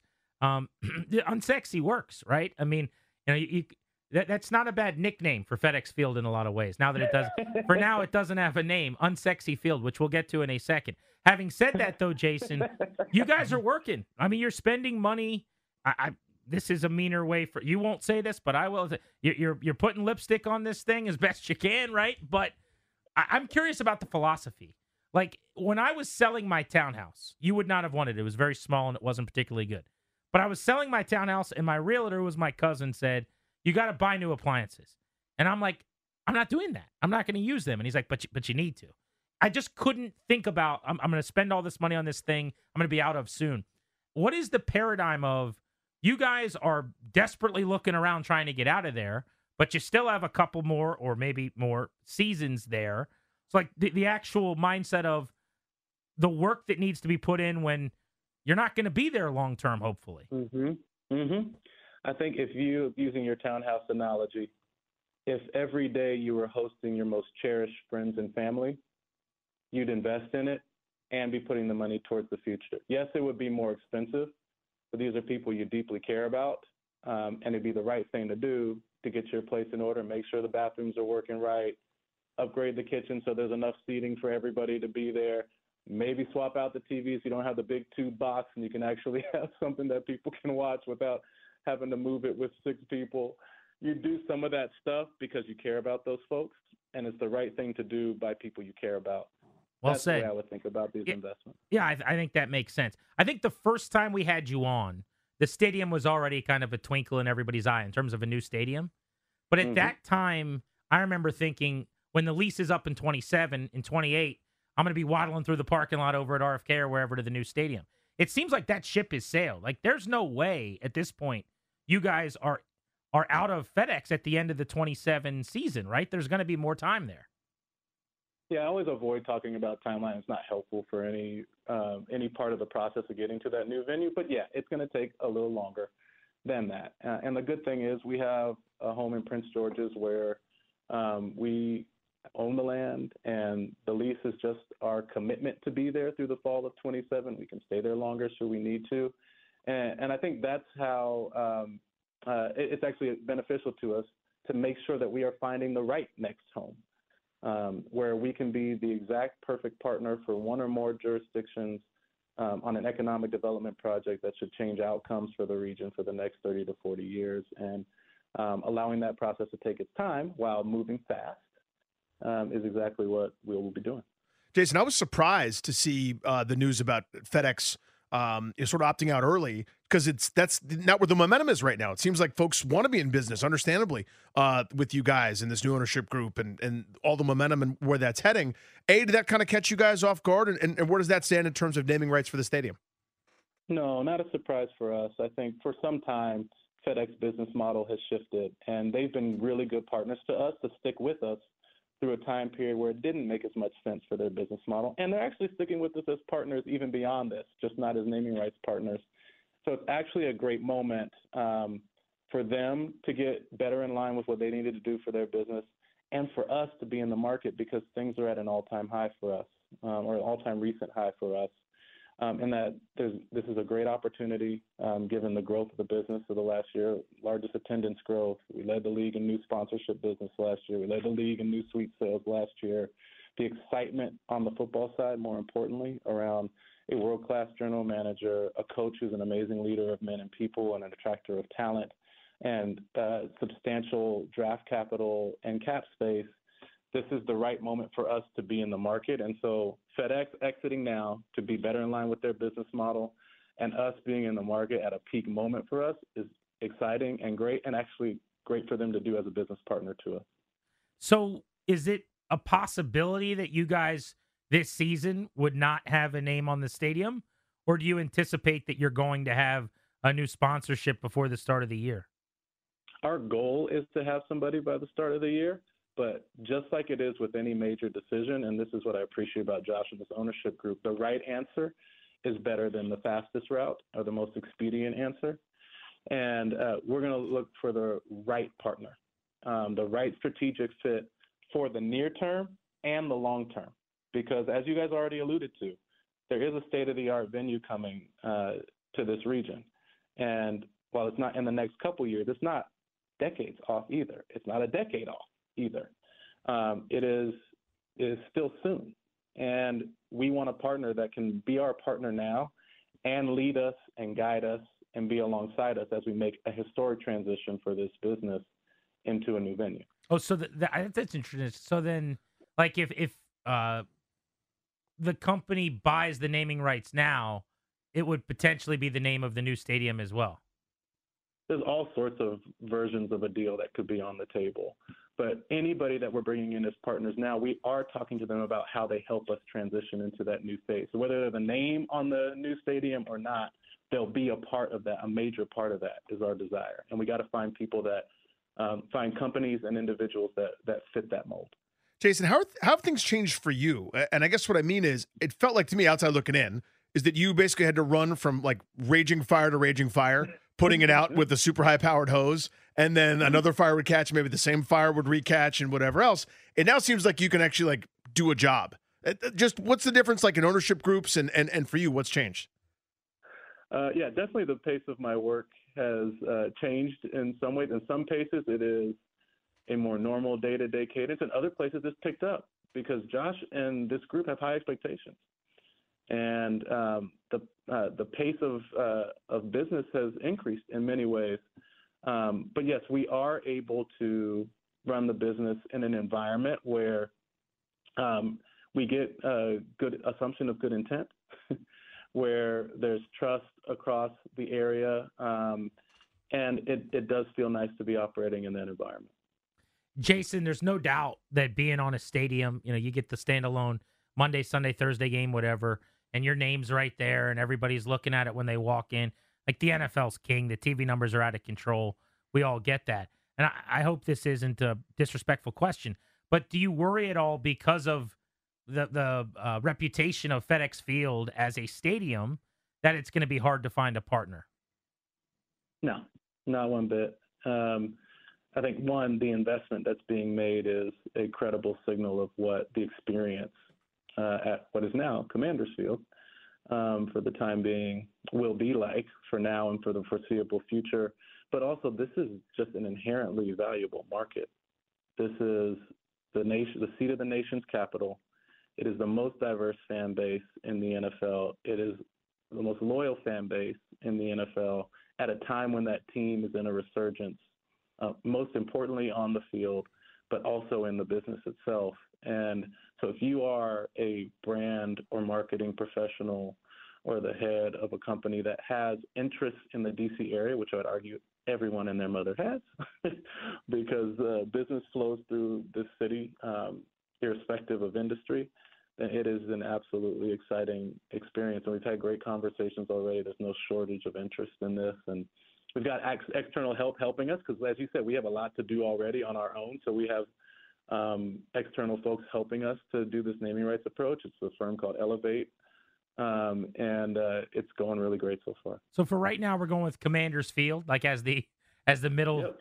Okay, because we were going to suggest. I don't know. Are you familiar with the uh, the movie from back in the day? I think this is from "I'm Gonna Get You, Sucker."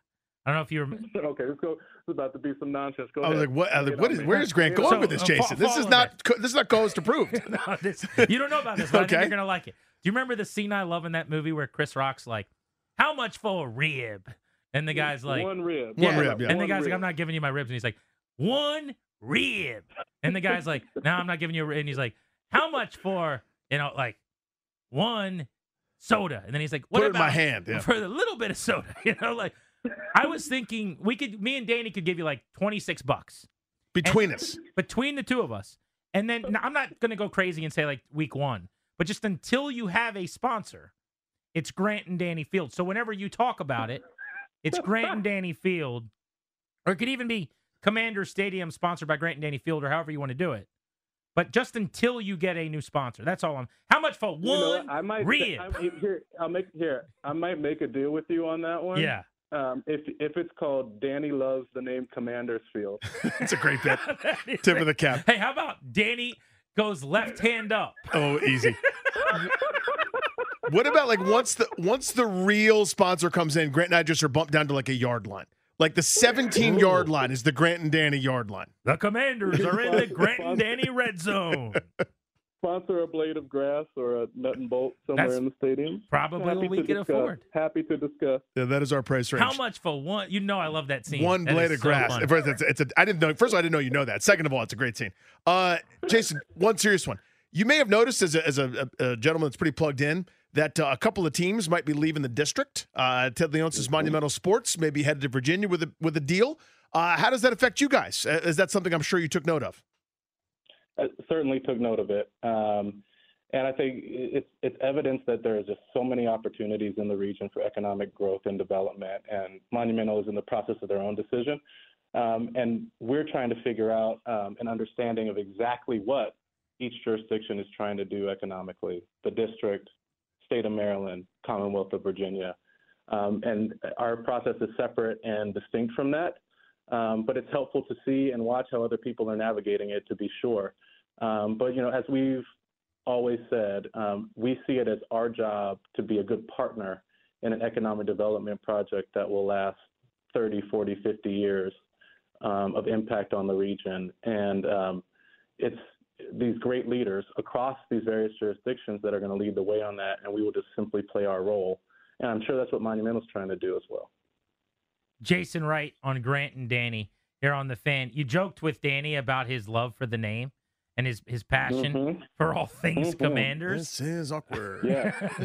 Yeah. he, he started, uh, you know, doing the thing where he's pulling down on his collar a little bit. Doing a little Dangerfield bit there. Um, honest question: If they were to change the name again, would you feel like slighted? I mean, you, you helped. You were the, in a lot of ways, like the the front man on Commanders.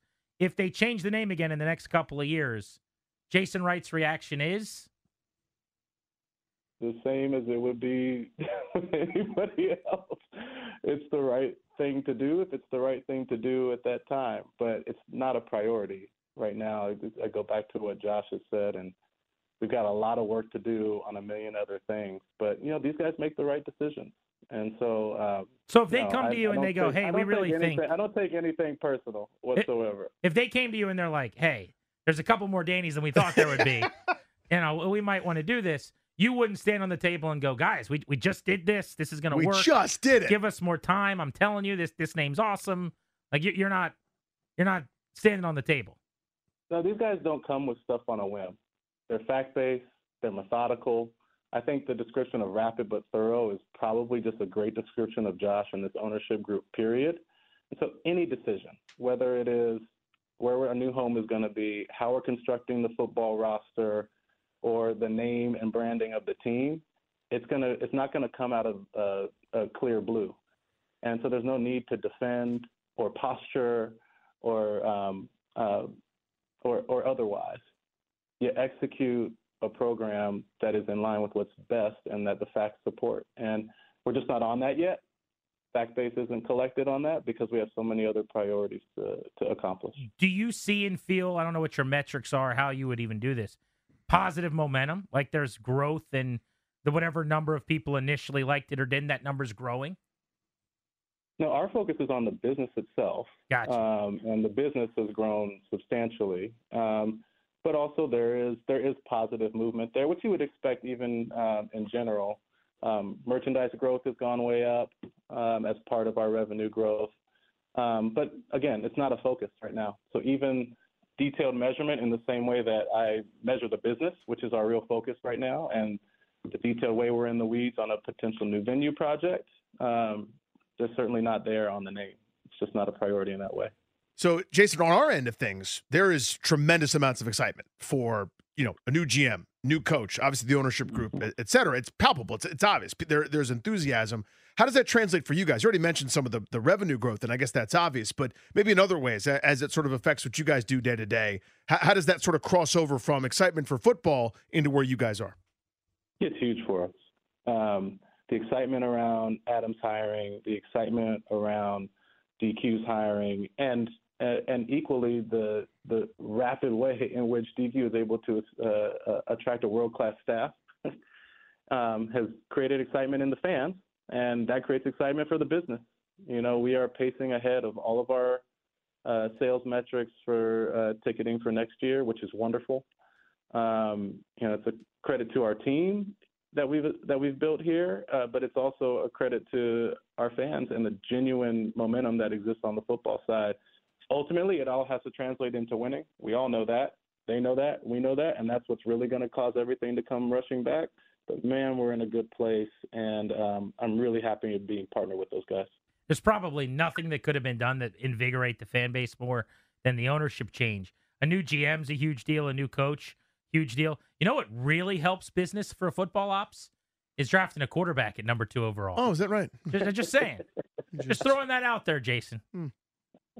You know, I have as much influence as you do on that. So I'll sit right here with you and opine all day long.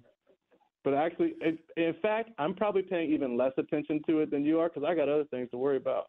We're paying all of the attention to it. So much attention, Jason. Whatever the most attention is to it, up that by a little bit. That's how much we're paying attention to it.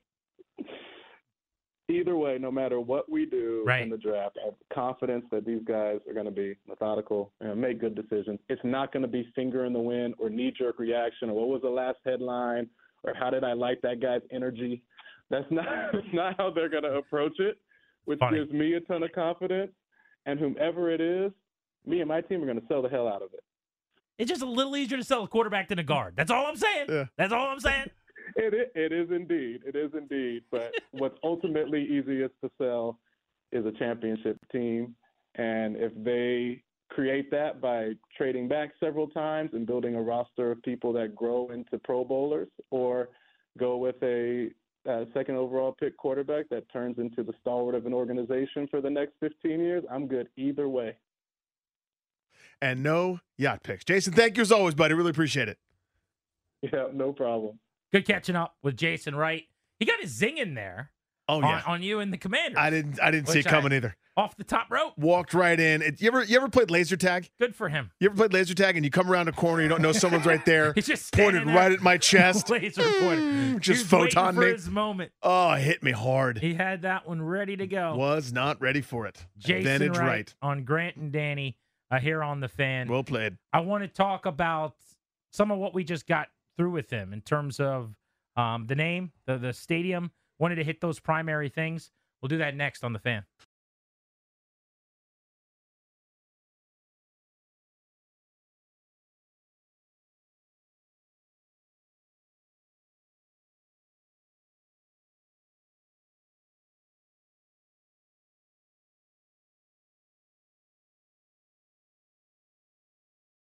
Yeah, I always avoid talking about timeline. It's not helpful for any um, any part of the process of getting to that new venue. But yeah, it's going to take a little longer than that. Uh, and the good thing is we have a home in Prince George's where um, we own the land, and the lease is just our commitment to be there through the fall of 27. We can stay there longer should we need to, and, and I think that's how um, uh, it, it's actually beneficial to us to make sure that we are finding the right next home um, where we can be the exact perfect partner for one or more jurisdictions um, on an economic development project that should change outcomes for the region for the next 30 to 40 years, and um, allowing that process to take its time while moving fast um, is exactly what we will be doing. Look, I I think it's at this point all but expected in a foregone conclusion. It takes a while to build a stadium. We're talking in February of 2024. The lease is up in 2027. The math doesn't quite work to try to open a new stadium the following season. But I don't know that he said that publicly, and, and it's good to get that on the record. Jason Wright preparing fans, and now you know, beyond what we were originally expecting. So this coming football season, 2024, 2025, 2026, and 2027, probably another year after Mm. that at the new stadium, or at the- uh, FedEx Field before you're at the new stadium. And obviously, there's a lot to be determined. They, they don't have the site yet. Then you've got to strike the deal, figure out what you're doing and how you're building it. But he went on record today to say it sounds like they're going to be at FedEx Field beyond that lease. So I, I understand all the logistics and I, I get that. I still feel the way I felt a couple years ago when we had these kind of conversations when everybody was Stonewall and Dan Snyder, which ultimately to me was really the beginning of the end. Was once Virginia was like, now nah, we're not doing business with you, and everything dried up and the investigation started in earnest and the lawsuits happened and the you know the, the ship just kind of kept slowly sinking for Snyder. He had to get out. I said it's a disaster. Being there longer than you have to is disastrous.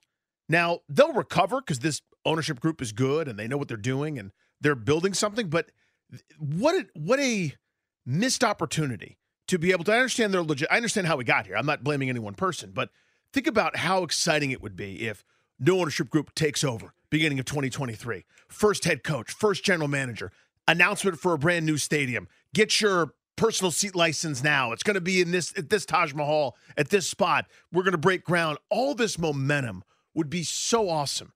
It's now like, yeah, we'll do it at some point, and it'll be fun when it happens. But we're still now looking at what four more seasons, maybe more at at that place that's awful that nobody has any happy memories at, or, or maybe save a couple. I just I don't know. I, I, again, it's not, no it's no one's fault specifically. I don't blame anybody or Jason Wright certainly or, or any of these other guys that are that are trying to get this done. But it's just it's a sinking feeling knowing that they're still going to be there. So Ryan just looked up how long it took to build Allegiant Stadium in Vegas, which I think is a nice model for maybe something like what you want to do at RFK Stadium, perhaps. I haven't really checked out the space, but I think the footprint probably plays. Mhm. I know when the Commanders brass went out there in December a couple years ago, they were blown away and impressed really by the layout and the stadium itself. They want to have a retractable roof and the ability to have indoor games here for sure. That was a three and a half year project in terms of just the build. Uh, now, SoFi, which was a $5 billion brand new stadium, that was a four year build. I don't think you need that long. That's, to me, probably a record. That's about as long as it should take. Nothing happens overnight, but Allegiant at three and a half years seems much more practical to me. I don't know about you, Danny. So if they were to start building, as an example, this time next year or sometime next off season, and you forecast out three years from that is then the the off season of the 2028 season. Another half year is into the you know the 2028 football season. The earliest you would think that they would open then is 2029. Maybe 2030. God. So I, based on that math, think that they, you know, all we've ever heard is that the lease expires at FedEx Field in 2027. I don't know if that means January 1st, 2027, or you know, at some If point it's like in the middle of October, they're like, okay, you guys got to go. late in that season. But my guess is they will be there for the 2028 season Yeah. and the 2029 season is up in the air. The earliest they could get in would be 2029. That's at least one year, maybe two more years at FedEx Field. And it, just to have it be round, maybe 2030 is year one then, which is still six years from right now in the brand new Taj Mahal state of the art joint, hopefully at RFK Stadium. Like that's awful. That you know what I mean? Like it's not great. That's terrible. I, I said this years ago. I think I think I think it was 2019 when I first was kind of going. We need to sound the alarms. If they're stuck at this place, th- this fan base is eroding. This is bad. Now th- they're coming back because again, the Harris ownership group is here, and there are reasons to be excited that are legitimate, not just the stupid fool's gold of the of the normal offseason. But this is just. It's it's deflating to face the reality. Again, I, I'm not ripping Jason or anybody. I'm just saying, just facing that fact that you're talking about, laying out the information. I'm going, that's a that's really bad. Yeah, I mean, if you're a season ticket holder or you know just any fan who's excited about the stadium, that's Yeah. a little bit of a kick in the teeth for sure. I mean, I'll be 50. I'll be 50 years old. that's that's a show. You know what I mean? Like, cool. Wow, I'll be 40. Right? That's so old. Not great, Bob. What are we doing here? What are we doing? That is a long ways off. I hope I'm still alive. That's how long away it feels. I hope I'm still around then. Uh, th- that's why I brought up the question I did, though. Mhm. That's why they're investing what they are. A, it's the right thing to do, as Jason said, but you really don't have a choice. I mean, the, the stadium, to their credit, less so now. And I wanted to bring up to him, and I forgot.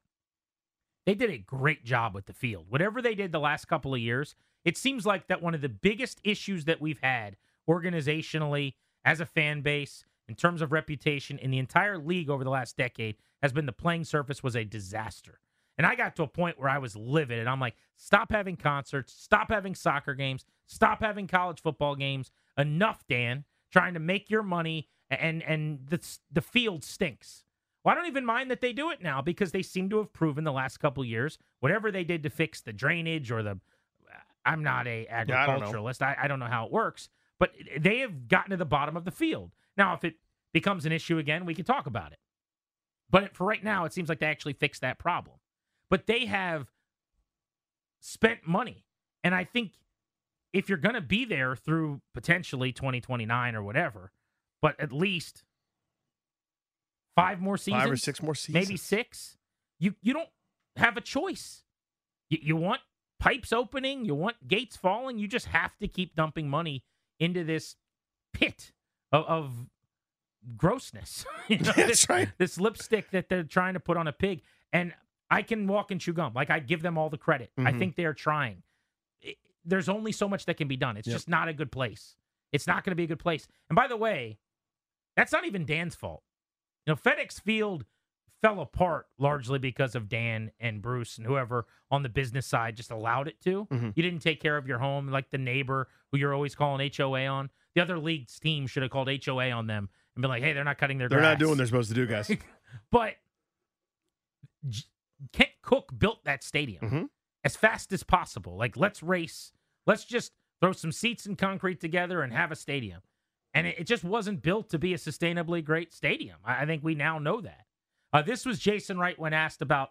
Uh, let's play it next when we come back. 800 636 1067 if you want to react to anything Jason said or the convo we're having now where very possible the commanders could be at FedEx Field, you know, even a year or two longer than a lot of people were hoping.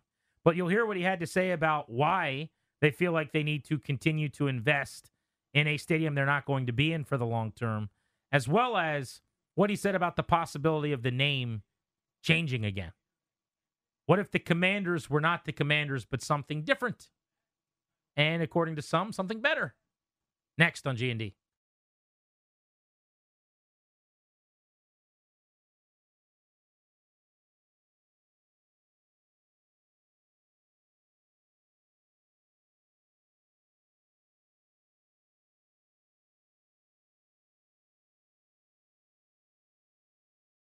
I think if you, using your townhouse analogy, if every day you were hosting your most cherished friends and family, you'd invest in it and be putting the money towards the future. Yes, it would be more expensive, but these are people you deeply care about, um, and it'd be the right thing to do to get your place in order, make sure the bathrooms are working right, upgrade the kitchen so there's enough seating for everybody to be there.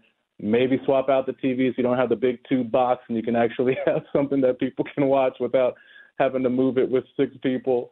You do some of that stuff because you care about those folks, and it's the right thing to do by people you care about. That's the way I would think about these investments. Jason Wright joined us. Commanders dropping 75 mil, this new ownership group, to try to improve FedEx Field and the fan experience. A couple of things that I think our listeners care a lot about that we discussed were the future of a new stadium, which we'll get into, and the name and whether or not it's here to stay. Would Jason Wright, who I think is viewed as kind of the face of the commander's name, he was at the controls and, and led the push of the, you know, after we decided around here that the name was changed and nothing anyone could do about it. What happens next? Jason Wright was on the scene and they went with commanders. I, I asked if ownership comes to you and says they're changing the name, how would you respond? Would you fight to keep the name? The same as it would be with anybody else. It's the right thing to do if it's the right thing to do at that time, but it's not a priority right now. I go back to what Josh has said, and we've got a lot of work to do on a million other things. But you know, these guys make the right decisions. We're going to do a little bit of what we did with Dan Quinn Mhm. earlier today when you have to read between the lines and Mhm. dissect what we heard. I think it would have been really easy, and my expectation would have been that Jason Wright, who led the move to the name Commanders, comes on our show and goes, There's no reason to change the name. People like the name. What we see is that people are continuing to fall more and more in love with the name, and over time, it's going to be very popular. Any name you go to initially, and all the stuff that they said early on. Sure. Essentially, uh, we don't need to talk about changing the name. We're, we don't need to do that. Now, he, he did acknowledge it's not on the table or, or it's not a priority right now. Prior, yeah. But the the reason I asked that question is, would you fight to keep the name? Essentially, no. Like he's like, I would respond like anyone else. His point was not, I'm the guy that gave you the name Commanders.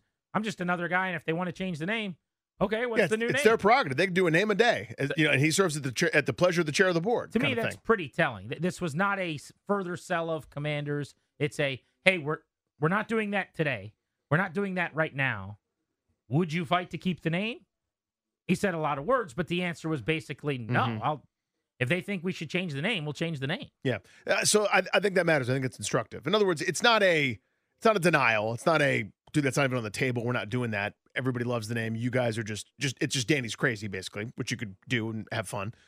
It's a we've got other stuff we have to worry about. We'll we'll decide that in the future. Now, if you're if you to me if it's one of those things if you're if it's on the table to decide, it means you've already decided. That's my own little personal bias, meaning we're uh you know, we're not doing that this second, but when we put that on the table, it's likely to, to end up in a result. If that makes any sense. Like if it's it's a if, if it's a non-starter, you would end up saying that. I think. peter King. Peter king's going to be on the show today at six o'clock uh, he said this week that he has written his final column he will be signing off as one of the legends covering the nfl looking forward to talking to him in about an hour and 10 minutes Uh, I will say that it's a pretty good time to be the president of this team. Seems like he's weathered the storm of what was some early growing pains, a lot of the issues we covered on the show, Sean Taylor tributes and otherwise. You've got an ownership change coming in here, and you know who knows what his expectation was or what he thought. But with Josh Harris and Mitchell Rales and Magic Johnson and that whole crew, they might bring in their own people. But seems like his nose is to the grindstone, and you know for now, he's seems like that they're doing good business. And how could they not be? Yeah. You got a new owner, a new GM, a new head coach, and you're going to have a quarterback probably at number two overall. That's a as bad as it is to be a team owner when Dan Snyder, a, a team president, I should Mm-hmm. say, when Dan Snyder's your owner and you have a terrible stadium and a terrible facility. The flip side of that is new owner, GM, head coach, quarterback at two. You might as well just print money and print tickets. Make your best sales pitch to me. Dan Snyder's gone, and everyone here is new. Sold. I'd like to give you millions of dollars. You know what I mean? Like now's a good time to be in business. I would say. Pretty simple. Another thing that uh, we talked about with him was the possibility of the new stadium and how much the Wizards and the Capitals moving across the river to Virginia is going to be a factor in terms of them being able to either move to Virginia or possibly have Virginia fight with Maryland or DC for the team. I certainly took note of it. Um, and I think it's it's evidence that there are just so many opportunities in the region for economic growth and development. And Monumental is in the process of their own decision.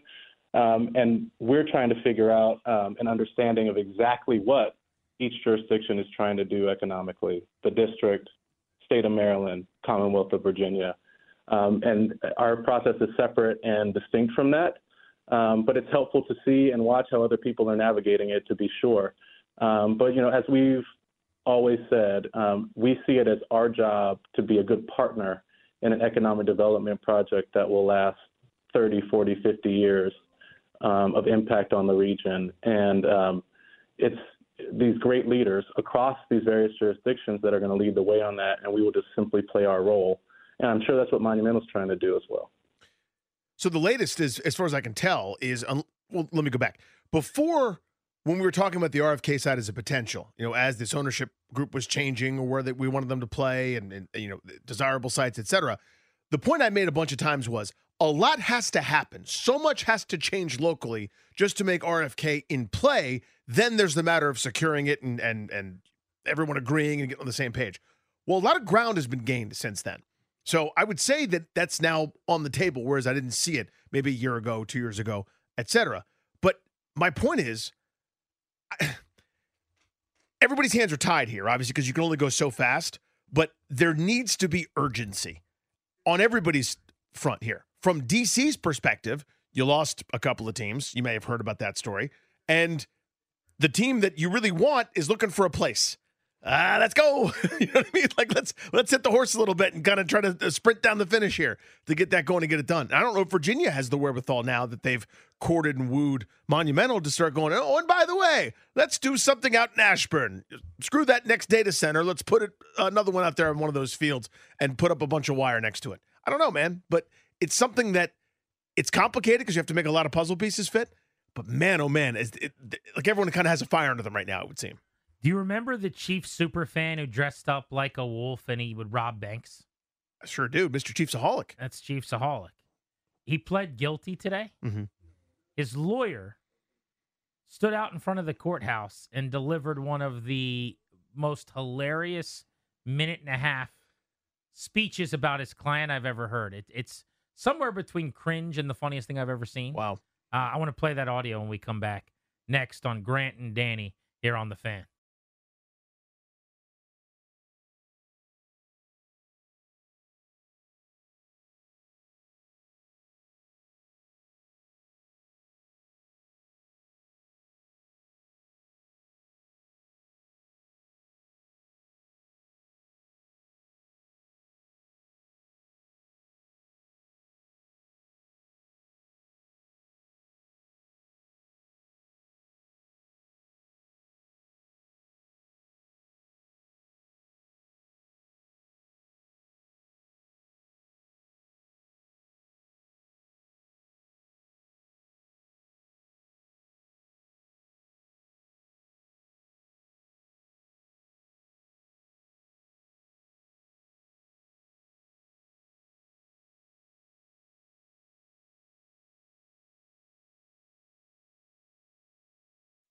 No, not a surprise for us. I think for some time, FedEx business model has shifted, and they've been really good partners to us to stick with us through a time period where it didn't make as much sense for their business model. And they're actually sticking with us as partners even beyond this, just not as naming rights partners. So it's actually a great moment um, for them to get better in line with what they needed to do for their business and for us to be in the market because things are at an all time high for us um, or an all time recent high for us um, and that this is a great opportunity um, given the growth of the business of the last year, largest attendance growth. We led the league in new sponsorship business last year. We led the league in new suite sales last year.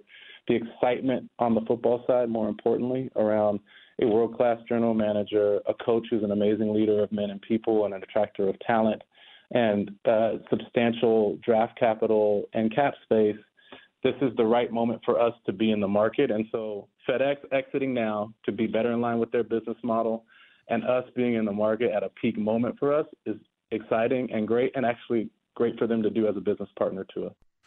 That was Jason Wright right here on Grant and Danny. Welcome back. You're listening to The Fan. If you missed that interview, it will be available for you when we're done at 6.30 at thefandc.com, grantanddanny.com. We'll podcast it.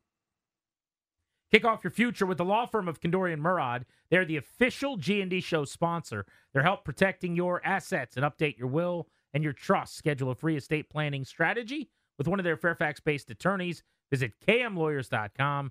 Mention the show to get a discount. kmlawyers.com. That was Jason Wright when we asked why FedEx isn't on the stadium anymore. If you're just jumping in the car, you missed this earlier today, coming home from work. FedEx Field is no more.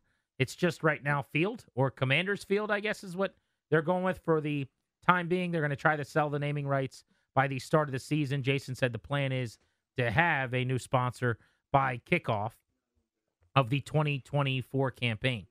I just think it's really simple, especially if they're staying on as a sponsor, Danny, which he said in that answer. They're still doing business with the team. There's still going to be an exchange of commerce here where they give the club money and they get something for it from an advertising standpoint. Well, why don't you want to be on the stadium? I think it's as simple as they don't want their name on a stadium where every time it's brought up, it's bad. It's bad. Let's rank the worst, you know, best to worst in the NFL. Stadium 32, FedEx Field. Uh, what's the worst experience in the NFL? FedEx Field. And whatever the list is, mm-hmm. you can't tell me that if you're FedEx, that isn't annoying to see. Why, why would you want your name associated with something that's considered the worst? So, and, Jason said, I mean, listen, you, you could hear him talk, and, and he uses, you know, dizzying language at times as a guy that's in, in the business world. I mean, he, he says, uh, aligns with their business models. And I'm like, Totally. I have no idea if it does or doesn't. But there's there's also a yeah. What what what does that mean? Right. I don't know. Well, there's but there also is a case to be made where someone goes, "Hey, in the past, this is how we did our marketing dollars." You've seen companies do this before at down at the kind of the local level. We, for example, uh, we uh, a car dealership goes, "We are huge fans of local television spending." And then the next person that comes in goes, uh, "That doesn't really do anything local television spending. We love local radio spending. Let's go spend on Grant and Danny, whatever." Right? There are different ways to do it. So a, a company going hey, this doesn't align with what we want to do marketing wise anymore, that's actually not crazy. Like I, I know it, it, it's in general, it's very easy to beat up Washington and, and and beat up FedEx Field, and if you want to take a shot at Jason right there, whatever, it's your prerogative. But this case, that actually might be a thing where FedEx looks up and goes, "We can actually get out of this a couple years early. We're not really doing this anymore. We're still partnering with the NFL in a million different ways, doing a bunch of advertising and stuff, but." This doesn't fit with what our how we allocate marketing dollars anymore. We don't want to do that. That's not crazy. It could also be what you're talking about, where we go, this thing's a dump.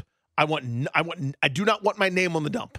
You know I, mean? I think we'll know based on whether or not another sponsor jumps in, right? Because you know he did suggest that whoever the new sponsor is, maybe you have your name on the new stadium. You, it would carry over. That, Let's say you sign a 10 year deal. Right, exactly. You know? Now that's how you get somebody in, mm-hmm. I think, because you're going to want to be a part of the brand new state of the art, gorgeous stadium that's hosting events and NCAA tournament games are coming here.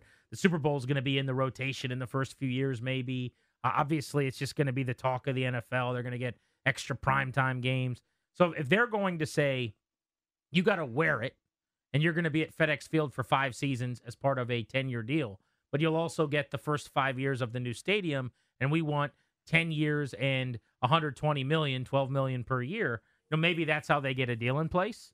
But if it's just Commander Stadium in Week One next year, I think that's going to be pretty revealing as it pertains to like whether or not companies want to be associated with the stadium. And I actually asked Jason about that. I, I, my, my point was, are you concerned that you might not be able to get? I'll just throw Coca Cola or I'm, I'm look, you know, Shake Shacks right out the Mhm. window here in the Navy Yard. Like Shake Shack Field might maybe they just don't want to be associated with being ranked 32nd of the 32 venues. No, not one bit. Um, I think one, the investment that's being made is a credible signal of what the experience uh, at what is now Commander's Field um, for the time being will be like for now and for the foreseeable future. But also, this is just an inherently valuable market. This is the nation, the seat of the nation's capital. It is the most diverse fan base in the NFL. It is the most loyal fan base in the NFL at a time when that team is in a resurgence, uh, most importantly on the field, but also in the business itself. And so, if you are a brand or marketing professional or the head of a company that has interest in the DC area, which I would argue everyone and their mother has, because uh, business flows through this city, um, irrespective of industry, it is an absolutely exciting experience. And we've had great conversations already. There's no shortage of interest in this. And we've got ex- external help helping us because, as you said, we have a lot to do already on our own. So we have um, external folks helping us to do this naming rights approach. It's a firm called Elevate. Um, and uh, it's going really great so far. So looking at, it's really hard to get concrete research on this, but doing my best, looking at a couple different uh, sports business websites and things that sort of categorize these things, it looks like this FedEx deal for Washington was pretty much in line with a lot of the the naming rights deals around the league. You know what I mean? So it depends on the market. Like uh, one thing I found, again, this isn't concrete, but grain of salt here with some of these numbers. Nissan in Tennessee, I think they gave around four and a half million dollars a year per year for naming rights to that stadium. The FedEx deal was up over seven. MetLife in New York was right around seven. I mean, again, it all kind of depends on the market and, and different things. So it's not as if they were dramatically underpaid in that regard or way out of bounds, way over the top that they wanted to get out. I, I, I guess it's it's a long way of saying I actually kind of agree with Jason here. I think they're going to be able to get somebody, even if it's shorter term, even if it's not with the promise of going to the new stadium. I was gonna say, just because it's with a new thing Standalone FedEx that Field. people are into. Yeah, I do. I think they're going to be able to get something. Well, it's never been better, I, I bet, for Wright in his time Mhm. here to sell this operation than right now. And just wait, it's only going to get better if they take Jayden Daniels, the Heisman Trophy winner number two, which will be the you know, the biggest pick and the most exciting, flashiest addition from a roster standpoint they've made since Robert Griffin. Griffin. Ten years ago, or twelve years ago now. 12 years ago, by the way. Crazy. Cool. Uh, all right, I want to play this audio. I think it's hilarious. So, Chiefsaholic, I'm, I'm going to remind people about this story just in case you, you forgot this. So, there's a famous Kansas City Chiefs fan. He's a super fan. Think of him as like our Chief Z. Remember that guy? Um, he's no course, longer with yeah. us. Late Chief Z, who would you know would get in the headdress, and and this was obviously a different time, and uh, he was like the human fan mascot essentially that everybody loved for the Redskins at the time. Their guy, self-appointed, is Chiefsaholic, and he would dress up like a wolf, and he would go to games, and everyone would take pictures with him, and he was famous, and he would travel, and he would go on the road, and you know, I'm, I'm there was like a charity element where he would go to take pictures with kids and do all this stuff. Well, it turns out that he was arrested or, or wanted, I should say, initially for robbing banks. And there was this huge search, remember, for months on end where they were trying to find this guy. I cannot wait for the Netflix documentary on this. I, like, I can't wait for well, you it. know about the documentary that came out that was very good on ESPN. They, they did a 30 for 30 on it, right? Correct. Yeah. Is Netflix doing one as well? Or a or a E60. I can't remember what it is. But I, I mean, like, when they really do it, like, give me a full two hours Oh, or okay. multiple I mean- episode saga. There, I mean, you already you, you got your full hour long special on Yeah. ESPN available right now if you want it. But they cracked this to the point where it turns out allegedly, I guess, still he was committing bank robberies while driving on his way to Chiefs games, and he would like go rob a bank, get back on the road, keep driving to the game, be Chiefsaholic in his mask and stuff. Now he wasn't robbing the bank as Chiefsaholic. He was just wearing like another kind of a mask. But one of the craziest sports slash non-sports stories ever. And hmm. I'm sure in Kansas City they had a field day with it on the radio. The funniest thing about this story, which isn't that funny, is that his agent is such a wackadoo, or his Lawyer. his lawyer is just such a goose. So his lawyer today, after his client admitted that he was guilty of the crimes at hand, went out and addressed the media. Here's what he had to say. From the beginning of this case, folks, the government has been blitzing, and Xavier's pocket was collapsing. But today, Xavier stepped into the pressure. He took responsibility for his actions. He stood up in court, humble and repentant, and admitted what he had done. Now, if I know anything about Xavier, and if the Chiefs Kingdom knows anything about Chiefsaholic, we know that he doesn't give up. We know that if he stumbled and he fell, he didn't let his knee touch the ground. And that's because he's capable of doing a great thing. And he knows that there's still hope. We still have a lot of work to do on his case, but Xavier wants everyone to know that he loves the Chiefs Kingdom, he loves Kansas City, and he hopes that you'll rally to his support. Thank you and God bless. I mean, you can't make that up. Did his knee touch the ground? You cannot make that up. The, the, the, the agencies were, were pressuring, the pocket was collapsing. This guy is such a goose. I mean, Bank robber, man. the the cringe. Bank robber. The government was blitzing. Real life, dude. this is a lot. yeah, this is guy, a he also looks like a grown up version of Alfalfa. I probably shouldn't talk about appearances, but his hair is parted right down the middle. He's just missing the little, uh, you know, the little shark's tail thing at the Yeah. top. But this guy is such a wackadoo doing all these sports references. Can you play the one from back in August? This was when he was saying he was innocent, by the way. But obviously now he's admitted guilty because the pocket collapsed on him. So he had to, I guess, throw the football, as it were. But he didn't touch the ground. So this was back in the summer when he talked, and the first time we heard this silly goose. This is not Chiefsaholic's last drive. And he believes, and we believe, This guy's that when the final whistle blows oh. and all of the facts are known, that he is going to be redeemed in the eyes of his community, in the eyes of his fans, and in the eyes of the Chiefs Kingdom. By the way, how did that work out? Because he admitted that he was. Yeah, I not mean, so great. I guess you could plead guilty for a lesser charge, and he could still tell people I didn't do it or something. I don't know. I don't know how that works. This guy's name is Xavier. I think it's actually Xavier from the documentary. Um, Babudar. Gained notoriety for wearing a gray wolf suit to Chiefs games. Admitted to stealing more than eight hundred thousand dollars in eleven bank robberies. What is this? Nineteen twenty three. My God. Who the hell is robbing a bank now? You know how hard it is to rob a bank and get away with it? This guy did that 11 times. Now, eventually, I guess he didn't get away with it, but he never once got like caught by security walking out or arrested by the cops. He robbed 11 banks at a time with cameras and That we know about. like hitting buttons. Good point that he's admitted to. A lot of Chief Road games. Like hitting buttons where you just like something falls from the sky and you- you're in a net now. Like there's all kinds of weird technology. How the heck was he able to rob 11 banks? This guy. I'll tell you why. His knee never touched the ground. All these different banks were blitzing him, and he was able to rise above the pressure, and he Poised stood tall in in the the pocket. An average of seventy-two thousand seven hundred dollars per bank. So I guess he's not going full vault there. I guess he's doing drawers and then maybe like a, the occasional safe. Well, you're not going to full vault. Here's the other bit from that doc that was unbelievable. He was a massive sports bettor, and he would now in his life, everyone knew who he was. This Chiefsaholic guy, and he would sh- have pictures of him not in uniform. wasn't like he was like sure, a sure. mystery man. What a wolf the entire time. But he would post these tickets of putting a hundred thousand on Patrick Mahomes to win MVP, and it would like hit. And he was betting always on the Chiefs and Mahomes, so of course he won. So he's going to win a lot. way yeah. more often than he lost. But everyone's like, where is he getting this money? What is this guy's job? from banks.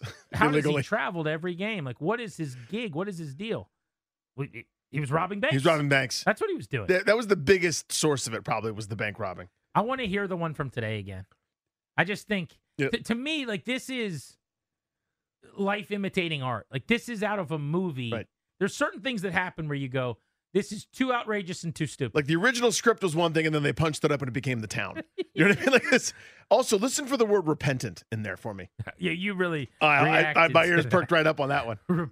I just am. Am I overdoing it to say this is one of the funniest bits ever? It's unreal. Is this 'Cause this- terrible lawyer with a cheap suit on standing in front of this courthouse? It's no crime not to be a football fan. It's that's not a crime. But when you're like, I know what I'll do. I'll relate to the folks Is with, he in with on the football bit? stuff. No, He's in on the bit. no. This is this is like someone who read like Football 101 that's that morning. No, no, no, no. Football for Dummies, and he's like, it's third and long for Chiefsaholic. I, I think he's a football mark, and I, I think he thinks this is how he makes his guy relatable.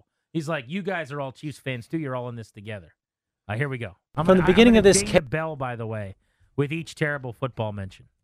From the beginning of this case, folks, the government has been blitzing, and Xavier's pocket was collapsing. right there. But today, Xavier stepped into the pressure. Three. He took responsibility for his actions. He stood up in court, humble and repentant, Mm. and admitted what he had done. Now, if I know anything about Xavier, and if the Chiefs Kingdom knows anything about Chiefsaholic, we know that he doesn't give up. We know that if he stumbled and he fell, he didn't let his knee touch the ground. There you go. And that's because he's capable of doing a great thing. And he knows that there's still hope. We still have a lot of work to do on his case, but Xavier wants everyone to know that he loves the Chiefs Kingdom, he loves Kansas City, and he hopes that you'll rally to his support. Thank you and God bless. The knee touching the ground one is the worst. That's the hard one. I mean, they're all bad. Don't get me wrong, but that one is he is trying like he's reaching so far to. It's like the remote's just out of your reach off Yeah, the couch. trying to get like, that analogy in there. That's tough. I- I- the first few came easily. They're terrible. Yeah. But it's like okay, the guy was under pressure because he, you know, he committed a lot of crimes, uh, and and obviously they got the the pocket collapsed, the walls caved in on him. I get where you're going with this. Sure, sure, sir. sure, sure, You yeah. shouldn't do that. It's Right, stupid and right. ridiculous, but I get it. This one was tough. He he goes so far. He's like he's a resilient guy. He doesn't go down easily. In fact, In fact, if he fell or stumbled, his knee wouldn't even touch the ground. Like you don't need to go that. no, You- we you- got we got it with before you. There's a lot of Kip from Napoleon Dynamite in him too. You know what I mean? It's like like he's you know he's really you know he's learning a lot and he's got hope and it's like oh it just doesn't feel that uh, that that, that didn't feel very serious. you know what I mean? Like ba- banks were robbed. You know I mean? Someone just said you can hear a lady asking, "Who is this guy?" While he's talking in the one from in the summer. Play that again, because that's funny. Apparently, like one This of the is- bystanders, maybe. Who is this this is not Chiefsaholic's last drive. And he believes, and we believe, that when the final whistle blows and all of the facts are known, that he is going to be redeemed in the eyes of his community, in the eyes of his fans, and in the eyes of the Chiefs Kingdom. I didn't hear. I didn't someone hear it. saying that. I didn't hear who is this guy. Who is this guy? That's a great question. Right. I mean, I'm asking it too. Who is this man?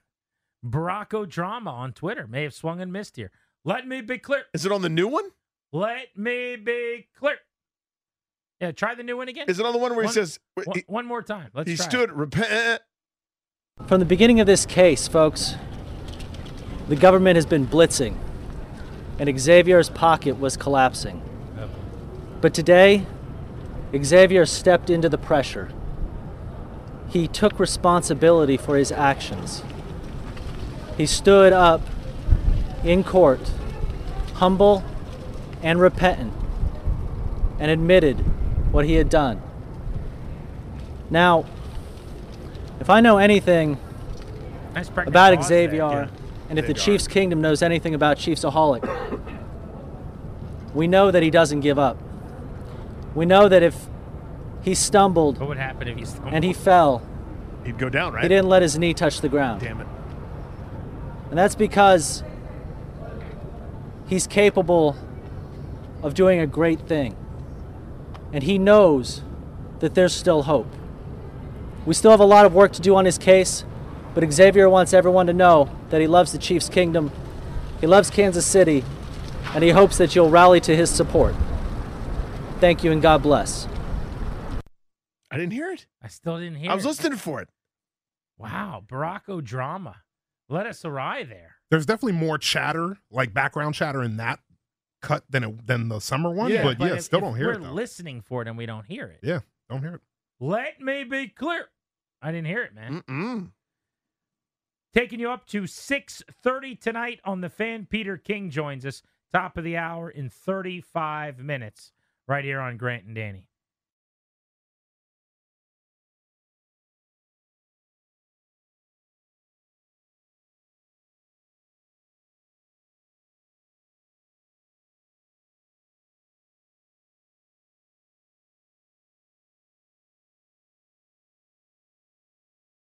With Danny, I'm Grant. This is the fan. We are on social media at Grant H. Paulsen for me, Twitter and Instagram.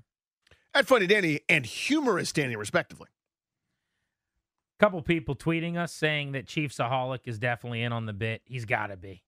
He knows what he's doing. That's a line in the Sandlot. Wendy Peppercorn's up there on the stand.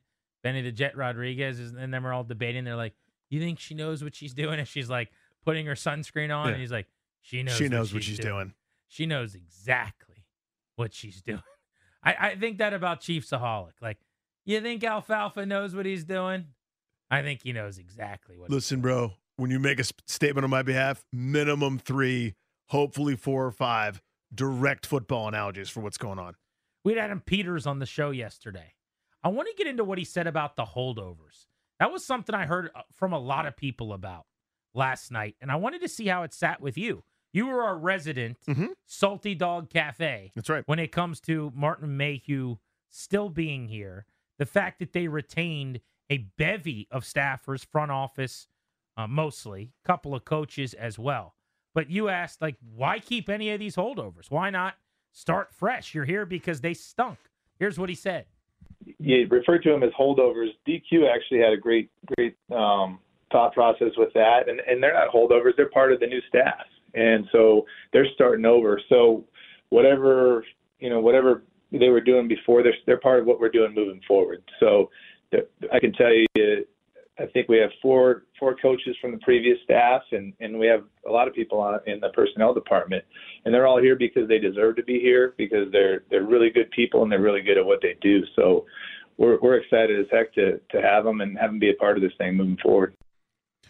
I appreciate his answer. I he's there's no incentive to run anybody under the bus when you've got to deal with these same people.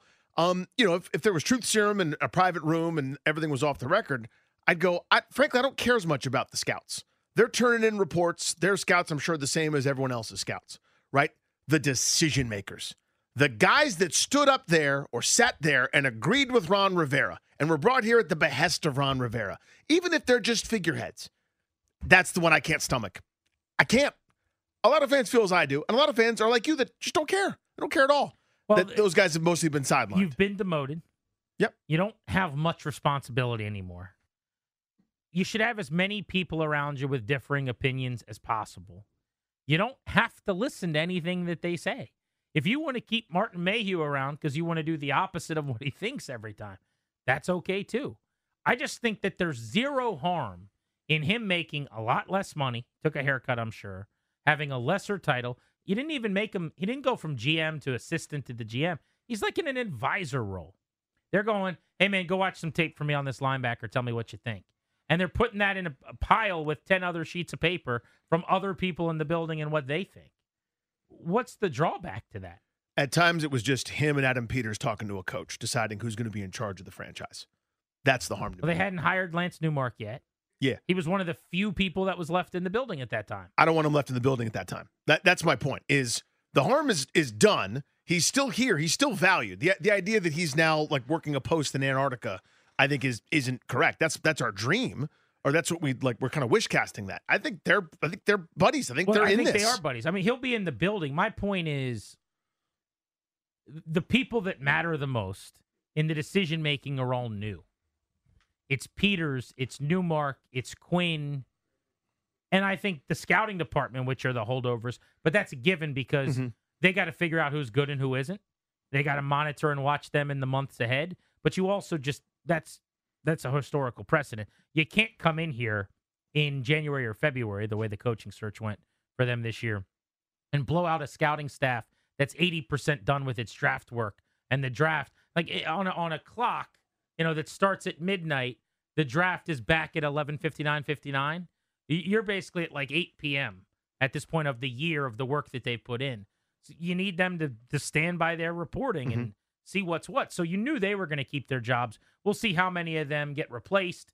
I would imagine Peters has a lot of friends around the business that he'd love to. You saw him if you watch this uh, video that they put out called Commander's Log, which is kind of like their hard knocks that they do on their own socials. It's a really, really good episode that the Commanders just put out. Tip of the cap to them, whoever produces and edits that. But Peters was walking around in Mobile at the Senior Bowl. Like everyone's coming up and dapping him up, Mhm. like, bro, congrats. Everyone loves him. You don't think that some of these lower level scouts in these other places that he's been watching players with at random fields all over the country for a bunch of years, he wouldn't want to bring them in and make him his regional guy or whatever. Yeah, local guy becomes regional guy, regional guy becomes cross checker, cross checker becomes yeah, totally. I, and, I, and so that's why I don't have a problem Your with main gripe is Mayhew. it's that's Mayhew and Hurney, the Martys, the guys that only had a gig Now, because Hurney, of Ron. I think will be in Alaska.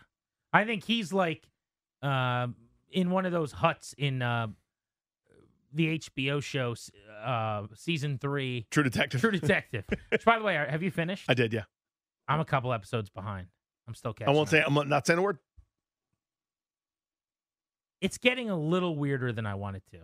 I think you said it wouldn't be too weird for me. It's not too weird for you. It's getting weirder. Right, that's on you because it's Yeah. not that weird. It's like it's night for months at a time, and there's nothing but snow, and it's pretty dreary.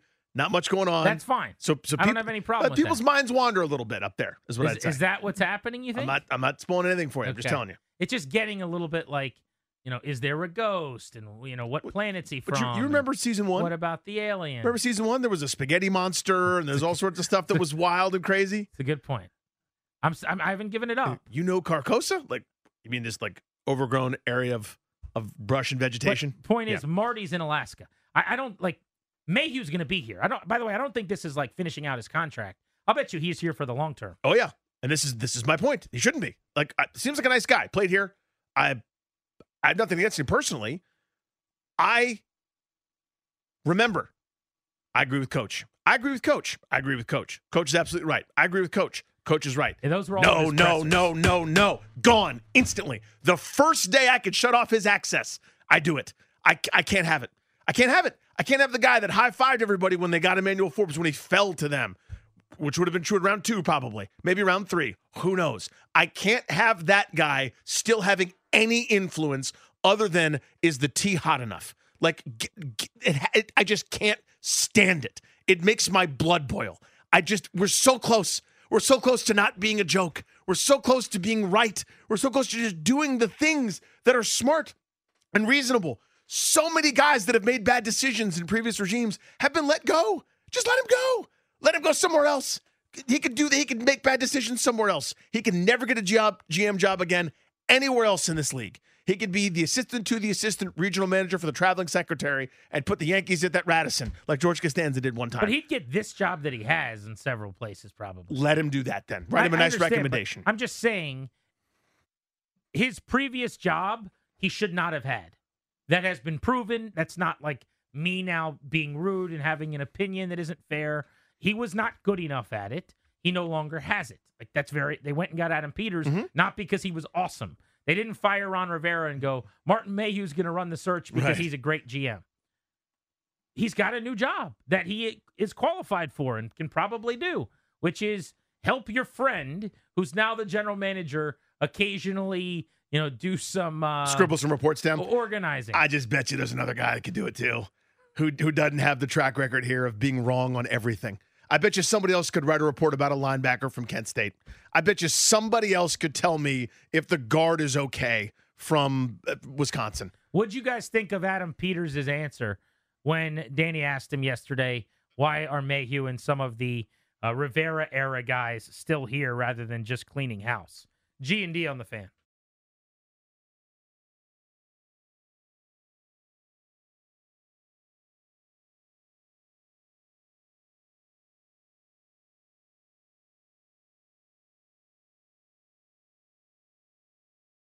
You refer to them as holdovers. DQ actually had a great, great um, thought process with that, and and they're not holdovers; they're part of the new staff, and so they're starting over. So whatever you know, whatever they were doing before, they're they're part of what we're doing moving forward. So I can tell you, I think we have four four coaches from the previous staff, and and we have a lot of people on in the personnel department, and they're all here because they deserve to be here because they're they're really good people and they're really good at what they do. So we're we're excited as heck to to have them and have them be a part of this thing moving forward. That was Adam Peters, as heard right here on Grant and Danny yesterday. I want to be clear about one thing, Danny. You're not suggesting that everyone should be out because they made the change. You're saying they should be out because they didn't do a good job. Right? Yes. Like in other words, someone tweeted and was like, "Well, if you guys get a new program director, should you guys automatically lose your show?" Well, without getting into too many details, business has been kind of booming for your boys for the better part of the last decade. If we were getting terrible ratings and no one listened to our show or cared, yeah, probably. Now I'm not with you. I've I I would have moved on from him certainly if it was me. But I don't have a problem with them not having done so. But can you clarify that? Yeah, I, I, think it's an important distinction. And by the way, again, I'm, I'm, not ripping Adam Peters at all. This is not me criticizing him e- even a little bit. But you're allowed to disagree with him. Well, but I'm saying I'm not. I'm not criticizing. Um, you're doing some semantics with the word holdover. Here's what it means. A person or thing that continues from an earlier time, especially a person who continues in an organization after other people have been replaced. They're holdovers from a different regime. Of course. That's okay and you want to call them something different because they're part of your new regime and that's your philosophy. That's fine. But it's it's like a, a semantics game eh, to a degree. Recalibrate versus rebuild. Sure, you're not going to be good for a little bit. That's okay. We'll we're all in for this. And again, I'm I am very pro Peters. This is not me being anti him, but this this is about the reason Adam Peters and company are here. The reason Lance Newmark is here because the previous regime needed to be replaced desperately. It was obvious for years that they couldn't do the job very well. They messed up time after time after time after time. Nearly every major decision wrong. We got we even got video of some of it. They like, might have batted had like a 225 batting average in free agency. And maybe they're better in the draft, but not by much. Maybe like a 350 or 400 average. This ain't baseball, folks uh, just at picking players in the draft. So when with the Capitals, for example, when George McPhee was let go and they hired internally Brian MacLellan, you're going, listen, for all McPhee's faults, for you know uh, Martin Erat and uh, Peter Forsberg, for every one of those, they've been pretty competitive for a while. So one of his disciples who may have disagreed at times with him, that's not the end of the world. When the Wizards did it, it's like, uh, uh, we don't have a great track record of success here. We have won 50 games. Are we sure we want to do this internally, even though Tommy Sheppard's a really nice dude? That's kind of my point here. This holdover, it's not as if he was exemplary. Tavita Pritchard, by all accounts, is awesome. Knows the hell he's doing. I was blown away meeting the guy and talking to him. Really, really impressed. Fine. These dudes that were making decisions were awful at this. And they stood there just nodding next to Ron Rivera. And they wouldn't have had those gigs if it weren't for Rivera. Just ship them out. Find another pencil pusher. Find another guy to watch a little bit of video somewhere. Let's go to Jerry, who's in D.C. on Grant and Danny. What's up, Jerry? Hey, how you doing? Uh, I um I disagree. I disagree the way y'all leaning on uh, Mayhew. For one, um, okay, look at the receivers we had. Yeah, I, I could say he made a mistake at quarterback. I would definitely say that, but. Uh, he didn't. The receivers Terry McLaurin was here when he showed up. Who's their number one?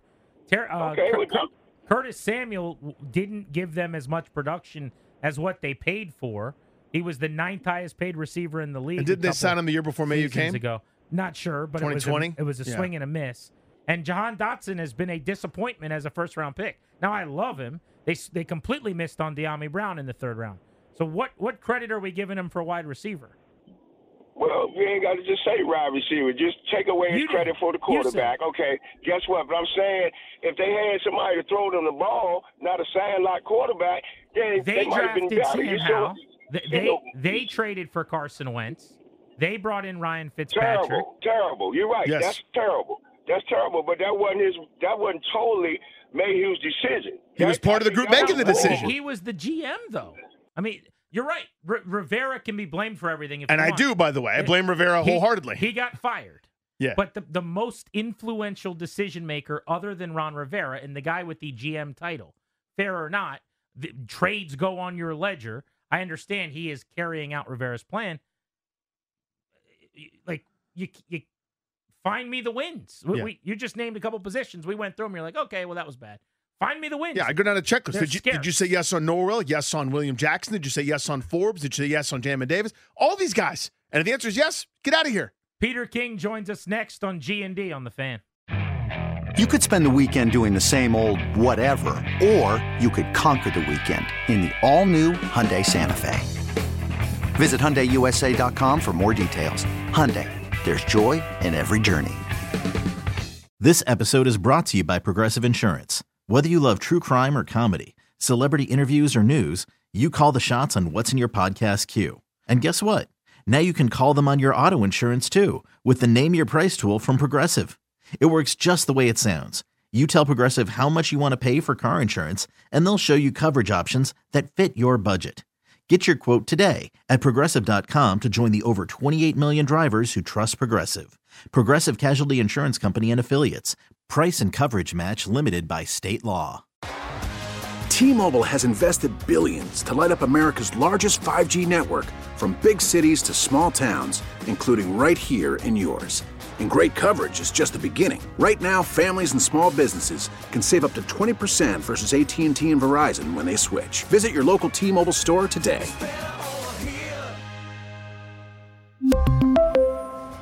Plan savings with three lines of T Mobile Essentials versus comparable available plans. Plan features and taxes and fees may vary.